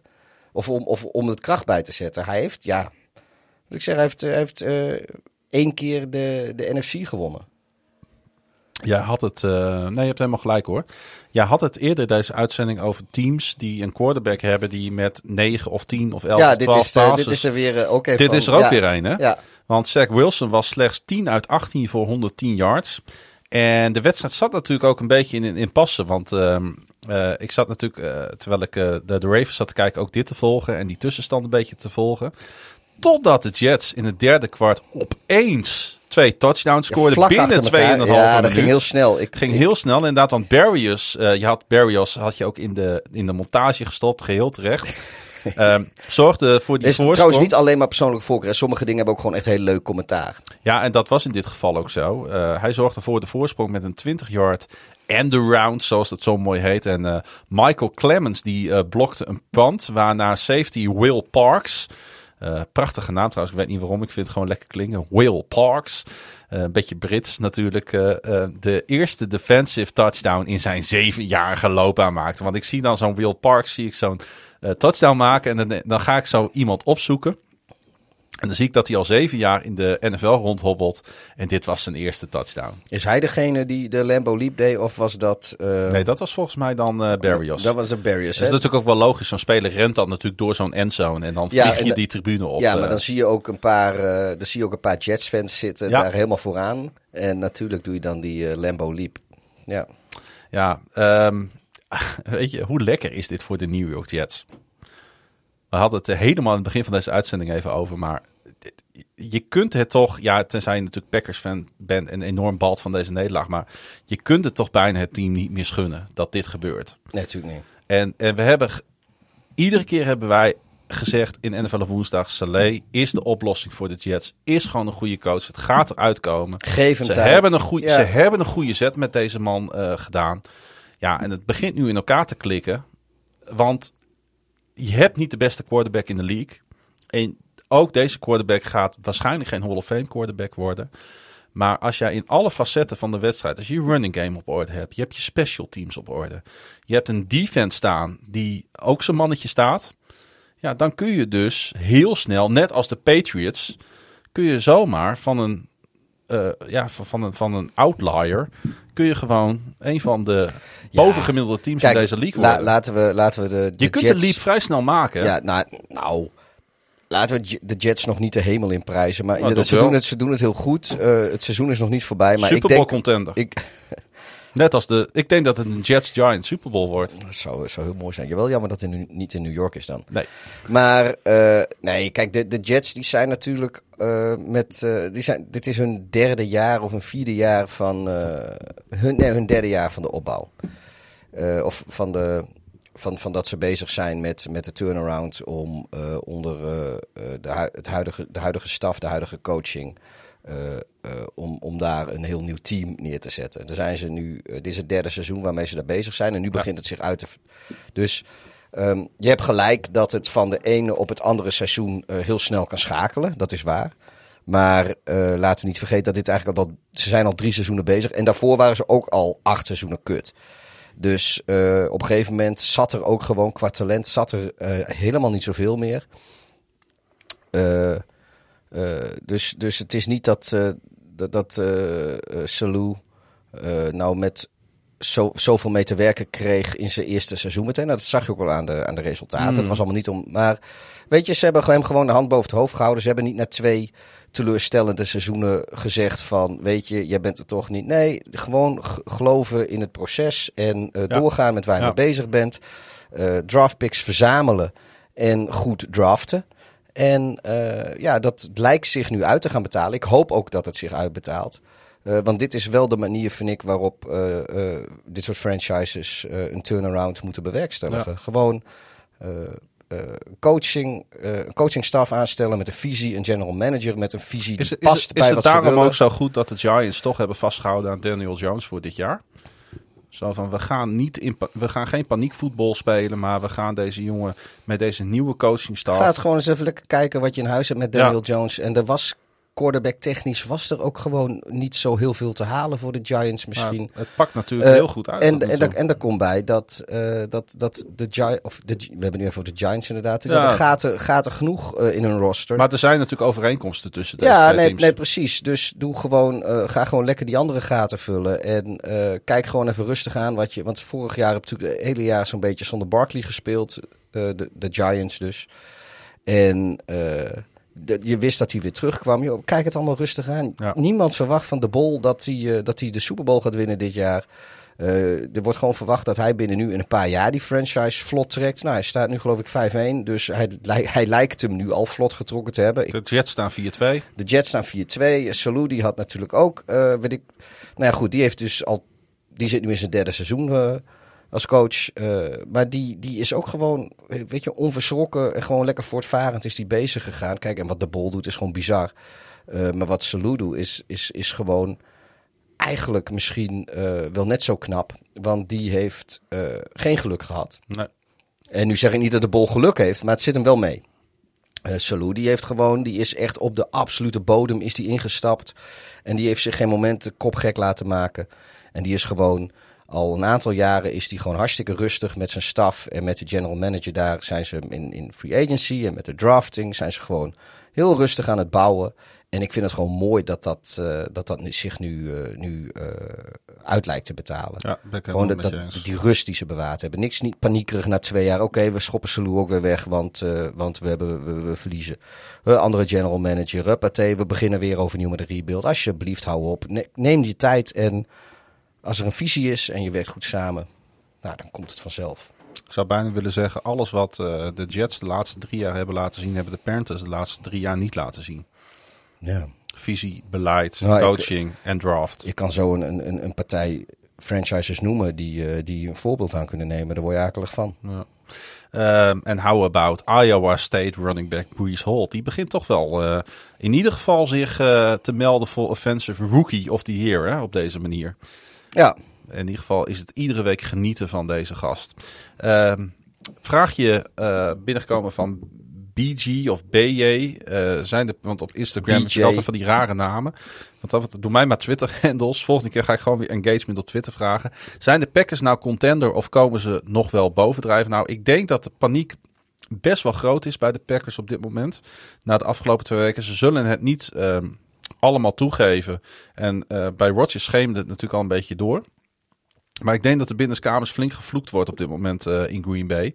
De aanval is gewoon niet goed genoeg.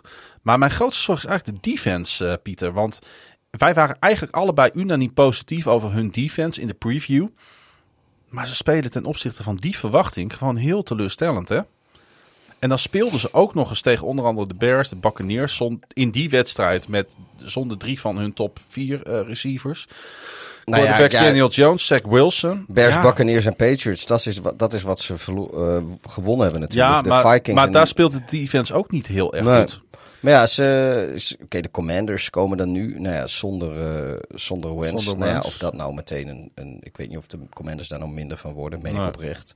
Maar goed, dat, dat, daar moeten ze dan heen. Nou, goed, dat, dat zullen ze dan, eh, dat, dat zie ik ze heus wel kunnen winnen. Ik bedoel, het blijven de Packers, blijft Aaron Rodgers. En die heeft nu natuurlijk twee lullige nederlagen. Ik zei dat al voor de Jets, daarom heb ik toen voor de Packers gekozen. Hmm. Rodgers die is ge- gefrustreerd en die gaat goed spelen. Ehm, Ja, dat was niet zo. Nou, dat zal nu dan heus wel een keer gebeuren. Dat, dat kan, het kan toch niet zo blijven. Maar ja, de Bills moeten ze nog heen. Nou, Lions, oké. Eh, Cowboys, Titans. Nou, dat zijn, de Titans bijvoorbeeld vind ik voor de huidige Packers is, is ook geen gimme. Nee. Eh, de Eagles moeten ze dan tegen. Nou, dat is eh, ook nog lastig genoeg. Dan moeten ze naartoe. Nou, dan moeten ze Nou ja, ik bedoel eigenlijk ook ermee te zeggen, want iedereen heeft het natuurlijk nu over Aaron Rodgers en er klopt iets niet in die wide receiver room en er is geen chemie met de coach, bla bla bla. Maar iedereen vergeet dat die defense het ook niet laat zien. Of in ieder geval niet zoals wij dit wij hadden verwacht. En eigenlijk iedereen dat dit een top 5 defense zou zijn. Nou, laat ik het je zo vertellen. Ik zit even te kijken naar een schedule. En ik zie ze met gewoon heel realistisch. Zie ik ze zo nog zeven wedstrijden verliezen. En ze, dat- hebben, en ze hebben natuurlijk een probleem met de Vikings in hun divisie op Ja, dit, maar- eh, dit jaar. Nou, maar dat is een, daar moeten ze nog tegen. ja, Kunnen ze zo verliezen? Is, eh, is niks raars aan. hebben ze natuurlijk al op, op, op, op waanzinnige manier Ja. van verloren. Ze moeten nog te- op bezoek bij de Dolphins. Oké, dat is met kerst, dus het is niet zo warm. Maar ja, de Dolphins zijn er gewoon fit toe. Dat, dat, kun je, dat kun je zo verliezen. Ze moeten tegen de Rams. Dat is geen zekerheidje, maar die kun je ook gewoon zo verliezen. Nou, de Bears, oké, weet je, die geef ik ze dan. Maar de Eagles, de Titans, de Cowboys, de Bills. Dat zijn allemaal wedstrijden die ze gewoon zomaar kunnen verliezen. Als ze dat, dan hebben ze tien wedstrijden verloren. Ja. Dus ja, ik, eh, waarschijnlijk zullen ze heus wel één of twee van deze wedstrijden gaan winnen in elk geval. Nou is het wel typisch Aaron Rodgers dat hij juist in die wedstrijden weer thuis geeft. Ja, hè, maar dan ga- de, daar- tegen daar de topteams. daar ze- natuurlijk al van Tom Brady gewonnen Daar zullen ze ook wel wat van winnen. Maar ja, goed, dan verliezen ze er een van de twee tegen de Lions. Of ze verliezen dan per ongeluk nog eens een keer van, eh, van de Bears. nou, oké, dat, eh, dat dan weer niet. Maar eh, nee, ik, ik, ik, ik zie, ik zie de, de, de Packers denk ik niet met, eh, met veel meer dan een overwinningje of, of eh 8-9 dit seizoen eindigen op deze Nee. manier. Komend, eh, seizoen, komende, komend weekend misschien. Dus En dat is, voor hun, dat is voor hun niet goed. Nee, nee, exact. Helemaal terecht. Als je, zeker niet als je ziet hoeveel geld Aaron Rodgers nog erbij gekregen heeft. Ehm, want dat drukt natuurlijk ook gigantisch op, op de rest van het team. Hè? Laten we dat niet vergeten. En misschien komen ze dat ook nu wel een beetje tegen. Ehm, ze spelen dus een uitwedstrijd in Washington. Eh, waarbij het natuurlijk weer de vraag zal zijn: zullen er meer fans van de Commanders op de tribune zitten? Of meer fans van de Packers? Ah, Green Bay is wel eh, famous for traveling. Ja, en sowieso natuurlijk eh, landelijk verspreid. De Jets spelen opnieuw een road game. We hadden het daar eerder deze aflevering over in Denver tegen de Broncos. Ja, ik, ik, kijk ontzettend. Ik, weet je, ik, ik heb niks tegen de Broncos. En ik heb zeker niks tegen Russell Wilson. Die heeft eh, met de Seahawks de NFL eh, tien jaar lang kleur gegeven. Maar ja, het zou wat zijn, zou, het zou wat zijn als de Jets doorstomen met nog een overwinning eh, tegen een top quarterback. Als hij speelt. Het zou natuurlijk wel enorm tof zijn. Hey, laatste, Ik denk dat de Jets het gewoon winnen hoor. Ja, da- da- daar stuur ik ook een beetje op aan met mijn praatje. Laatste potje van eh, deze nu al legendarische aflevering van de nu al legendarische podcast NFL op woensdag. Het was maar goed dat eh, Delvin Cook in het vierde kwart een fourth quarter insurance touchdown binnenrende. Want uiteindelijk wonnen de Vikings met slechts één score verschil van de zo geplaagde Miami Dolphins. Teddy Bridgewater keerde zondag terug uit concussion protocol. En dat was maar goed ook, want hij moest in het tweede kwart third stringer Skyler Thompson vervangen, die met een duimblessure moest opgeven. Je verzint het niet. Die Cook touchdown kwam na een fumble van Jalen Waddle, notabene op een drive waarop de Dolphins potentieel op weg waren naast de Vikings te komen met op dat moment nog een 16-10 stand. Vanzelf ging het dus niet voor Minnesota deze keer. Vikings receiver Justin Jefferson begon aan de wedstrijd als de NFL-leider in receiving yards en was ook deze wedstrijd weer een van de highlights met een prachtige 47-yard catch and run in het derde kwart. Maar met zes catches voor 107 yards werd hij redelijk in het gareel gehouden. De aanval was sowieso zondag niet zo explosief als de afgelopen weken. Ja, ik denk dat, eh, dat ze opgelucht adem hebben gehaald eh, bij Minnesota na deze wedstrijd. Ja, ik had, eh, ik had deze matchup wel eens willen zien met, gewoon met Tua. Ja. En gewoon fit.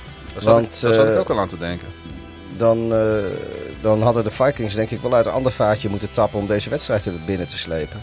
Nou ja, goed, als de aanval bij Minnesota wat minder loopt, hoe fijn is het dan dat de defense wel thuis geeft deze wedstrijd? Want die stonden wel op scherp met eh vijf sacks, een interceptie en een fumble recovery. Ja, maar dan speel je dus wel tegen third stringers. eh,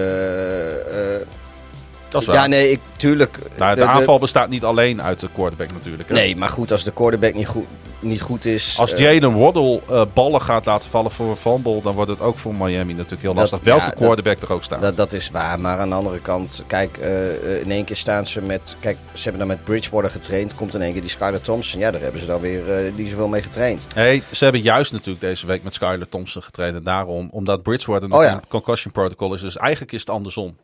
Dus Teddy Bridgewater moest in een Oh ja, wedstrijd ja, gaan nee, spelen ja, waar, ja, nee, ik- sorry, waarvoor ik- hij ja, niet nee, je hebt- je- had. je- nee, sorry, je hebt, je hebt gelijk hoor. Je hebt, dus, eh, eh, maar, maar goed, nee, ik, ook, ook hier, ik wil helemaal niks afdoen aan de defense van de Vikings. Ze hebben het gewoon goed gedaan en die hebben ook niet voor het zeggen wie er tegenover hen staat. Alleen Nee. eh, op het moment dat daar dus third stringers of eh, spelers die niet getraind hebben eh, de hele week, eh, als, als dat de quarterbacks zijn die tegenover ze staan, dan is het net iets makkelijker om de goede verdediging uit te hangen dan als daar gewoon de nummer 1 quarterback staat die de hele week daar Nou ja, gewoon voor getraind heeft. Laten we dan de defense van de Miami Dolphins daar eens tegenover zetten. Want die presteerde ook uitstekend met drie sacks, zeven quarterback hurries en vier tackles voor los. En daar, ik denk dat ik de beste Miami defense van dit jaar heb gezien. Want daar Ja. schortte het natuurlijk bij Miami eigenlijk ook het, Het hele was jaar niet- al een beetje aan. Het Hè? was niet genoeg, maar eh, Nee. het zag er wel goed uit. Ja. Ehm, maar goed, jammer dat die aanval dus te weinig thuis gaf. Nog altijd zonder Tua, die waarschijnlijk komend weekend wel weer speelt op Sunday Night Football. Hij moet dan wel hopen dat de O-line eh, wat minder penalties begaat. En de Fins missen toch wel left tackle Taron Armstead wel heel erg. Want zonder hem is die linkerkant eh, wel heel zwak. Ondanks natuurlijk dat toen we met die andere arm gooit. Maar ze, er was op een gegeven moment, juist op links, was er een untouched sack van Patrick Jones op die Thompson. Ja, dan mis je toch wel je star left Ja. tackle in een wedstrijd, hè? En weet je nog dat we het in de, in de preview show eh, voor onze betalende leden, op nflopwoensdag.nl kun je betalend lid worden, Ja. eh, hadden over de, de temperaturen daar. Ja, Eh, dat het dat nou ja, vooral de luchtvochtigheid. Nou ja, goed, dat, speelde, dat, ja, de temperaturen zouden tegen de 30 graden zijn, maar eh, de luchtvochtigheid was ook ver in de 80% Maar als je dan kijkt naar de gevoelstemperatuur, dan was het op de Dolphins sideline was het een graadje of 31, 32 qua gevoelstemperatuur. Eh zeg maar 85 Fahrenheit. En aan de Vikings sideline, was daar hadden ze dus een foto van genomen. En dat was eh, de gevoelstemperatuur eh, eh, 120 graden Fahrenheit. Ja, ik vraag me op een gegeven moment ook nog af wat er dan van klopt. Want dat zou neerkomen op eh 50 graden Celsius. Jemig. Ehm, dat zijn foto's die zijn genomen van thermometers die ze daar in de zon hebben hangen. Ah, normaal. Eh, die thermometer aan de Zou Vikings ze een oude sideline. Pekela zeggen. Ja, ik, vind Night Mol, maar Talmor. Ah, normaal. Maar ja, die, die, die thermometers hangen in de volle zon natuurlijk. Ja. Eh, en in de Dolphins sideline hangen ze in de schaduw. Dus dat, eh, dat zal een verschil maken. Maar dan denk ik ook, jongens, touw even. Dat, eh, Nou ja. of, of, het, of deze cijfers kloppen, weet ik niet. Maar het toont wel weer aan hoe enorm het verschil is. Ja. tussen tussen de uit- en de thuis. Je zou, je zou bijna de Dolphins gewoon op de late window standaard moeten gooien vanwege het weer. Ja, Dat het aan het eind van de middag iets koeler is. Ja, en de schaduw anders valt. gewoon standaard primetime. Nou, alsjeblieft niet zeg. Ja, niet zo, dat- anders krijg ik dat weer. Niet dat ik iets tegen Dolphins vind, maar het lijkt me niet eh, prettig om de Dolphins... eh, Nou, dat is de Dolphins toch al heel lang een hele, hele welkom Thursday Night voetbalteam geweest. dat is wel waar. Misschien moeten we voor hen gewoon een Wednesday Night voetbal introduceren. Ja, dan hebben we ook op woensdagnacht eh, American football. Maar ja, Ja. dan is onze podcast eh, valt niet in het gat. Dat is ook wel weer jammer. Ach, ja, dat, dat, dat komt ook Nou, misschien uit. was het wel geen toeval dat juist Delvin Cook natuurlijk die, eh, die insurance touchdown binnenrende. Want hij, Als is, Miami Nees. hij is het dat natuurlijk wel gewend. Hij heeft zijn hele jeugd daar in dat warme Miami doorgebracht. Hey, de Dolphins die hosten Pittsburgh dus op Sunday Night Football. En de Vikings hebben een bye en hosten op 30 oktober in eigen huis dan weer de Arizona Cardinals. De week staat in de boeken, Pieter. Ja, ik wil nog eh, een kleine shout-out doen naar eh Cooper Cup. Oh, ik dacht naar mij vanwege het eh, uitstekende script. Maar Nee, dat, dat komt hierna. Nee, nog even Cooper Cup. Die had, die had een, een Tweede Wereldoorlog veteraan uitgenodigd voor de, voor de thuiswedstrijd van de Rams. Die, heeft, die, die zat er helemaal vooraan in een Oh. rolstoeltje. Een heel, heel lief oud veteraantje. En die kreeg natuurlijk ook een gesigneerd Cooper Cup shirt van hem na de wedstrijd. En ja, weet je, ik vind dat soort dingen... Jij ook trouwens. Wij, wij houden daar wel een beetje van. Ja, we gaan op zich wel goed op. Het, het is sowieso altijd leuk als je zelf in Amerika bent. En eh, eh, wij kennen dat natuurlijk totaal niet hè, bij, eh, bij, bij bijvoorbeeld Eredivisie of Eerste Divisie voetbal. Maar als je in een stadion bent en, en, en er is een flyover en militair vertoon. En zo'n heel stadion gaat weer staan voor een een of andere brandweerman die een kat uit de boom heeft gered. Ja, dat is fantastisch. Ja, nou, dit, eh, dit, dit, dit vooral is dat een of andere influencer in Amerika. Die had een willekeurige oude man op straat. Had die, eh, of die kwam hij tegen in een park. En die had hij gewoon gevraagd. Dat, gewoon weet je, voor zo'n filmpje om kliks te krijgen. Van wil je met me mee naar Disneyland? En eh, toevallig was dat dan een oude veteraan. En die was helemaal flabbergasted. En die zegt van, neem, neem je mij dan, dan echt mee? Ja, zei dan gaan we naar Disneyland. Nou, er is natuurlijk een filmpje van, eh, nou, dat ze van die, in die theekopjes zitten. En heeft die oude man heeft Mickey Mouse oortjes op. en ze eten een ijsje en hij schudt de hand met Goofy. En eh, eh, hij was er zo verschrikkelijk blij mee. Het is, het is echt een heel leuk filmpje. En Cooper Cup heeft dat ook gezien. En die had zoiets van, nou weet je, als die man dat al zo mooi vindt, dan mag je ook een keer naar Los Angeles komen. En dan mag je de Rams zien spelen. Heeft hij alles in zijn leven meegemaakt. Maar dat, eh, dat, ik vind dat een mooi verhaal. Ik was het vergeten om bij de wedstrijd te zetten, dus dat doe ik nu nog even. Ja, over eh, trouwens eh, die, die wedstrijden in LA gesproken. Ik zag dat een aantal van onze, van onze vaste luisteraars, die waren in eh Los klopt, ja.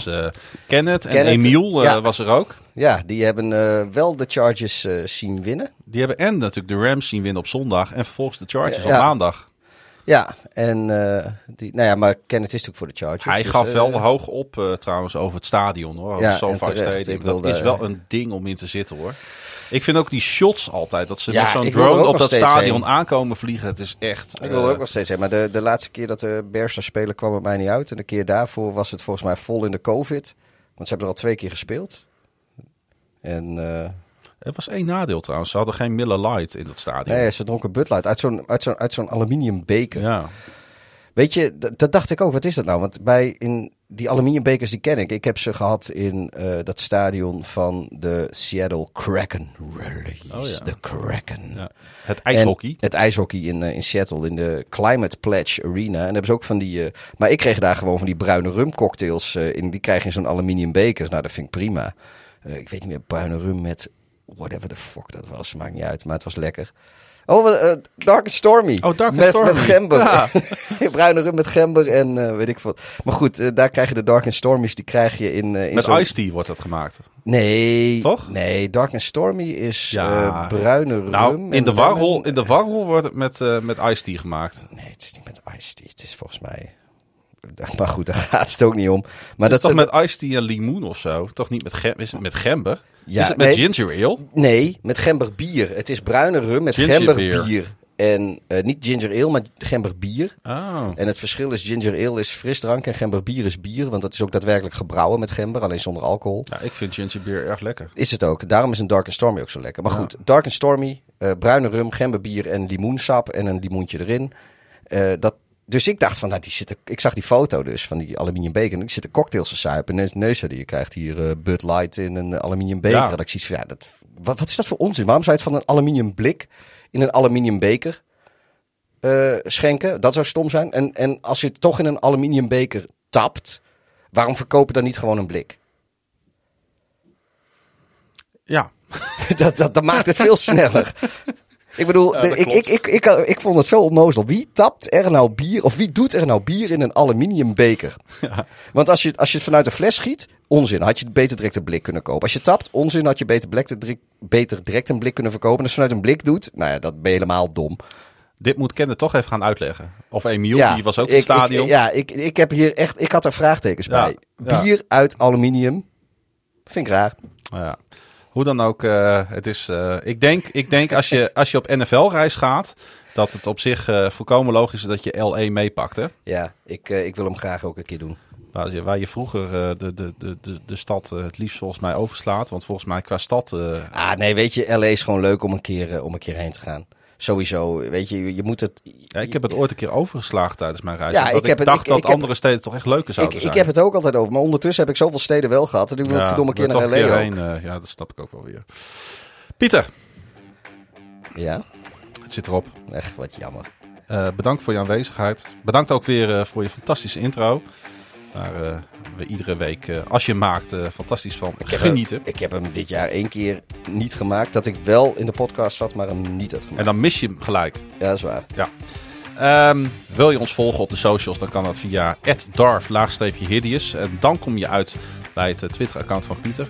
wil je m- mij ja, volgen via Twitter? Dat is een apenstaartje Klaasje Gun, dubbel A, dubbel S, dubbel N. En dan kom je dus op het Twitter-account van Klaas Jan. En wie wil dat nou niet? En je kan ons natuurlijk ook volgen op de socials. Eh NFL op woensdag is onze handle op eh, zowel Twitter, Facebook als Instagram. Je mag- ons altijd een berichtje sturen.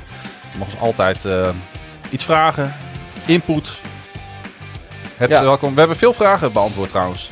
In de, toch wel in de, Deze, keer van de. Insta's. Van de Insta's. Zal ik volgende week gewoon weer even Twitter doen? Dat zien we volgende week wel. En Facebook ga ik ook even doen volgende week. Oh, dat moet jij ook. Daar heb ook ik niet. volgers namelijk. Dat heb ik niet. Hey, iedereen bedankt voor het luisteren naar NFL op woensdag, seizoen 3, aflevering 21. 21. Beste mooi weer.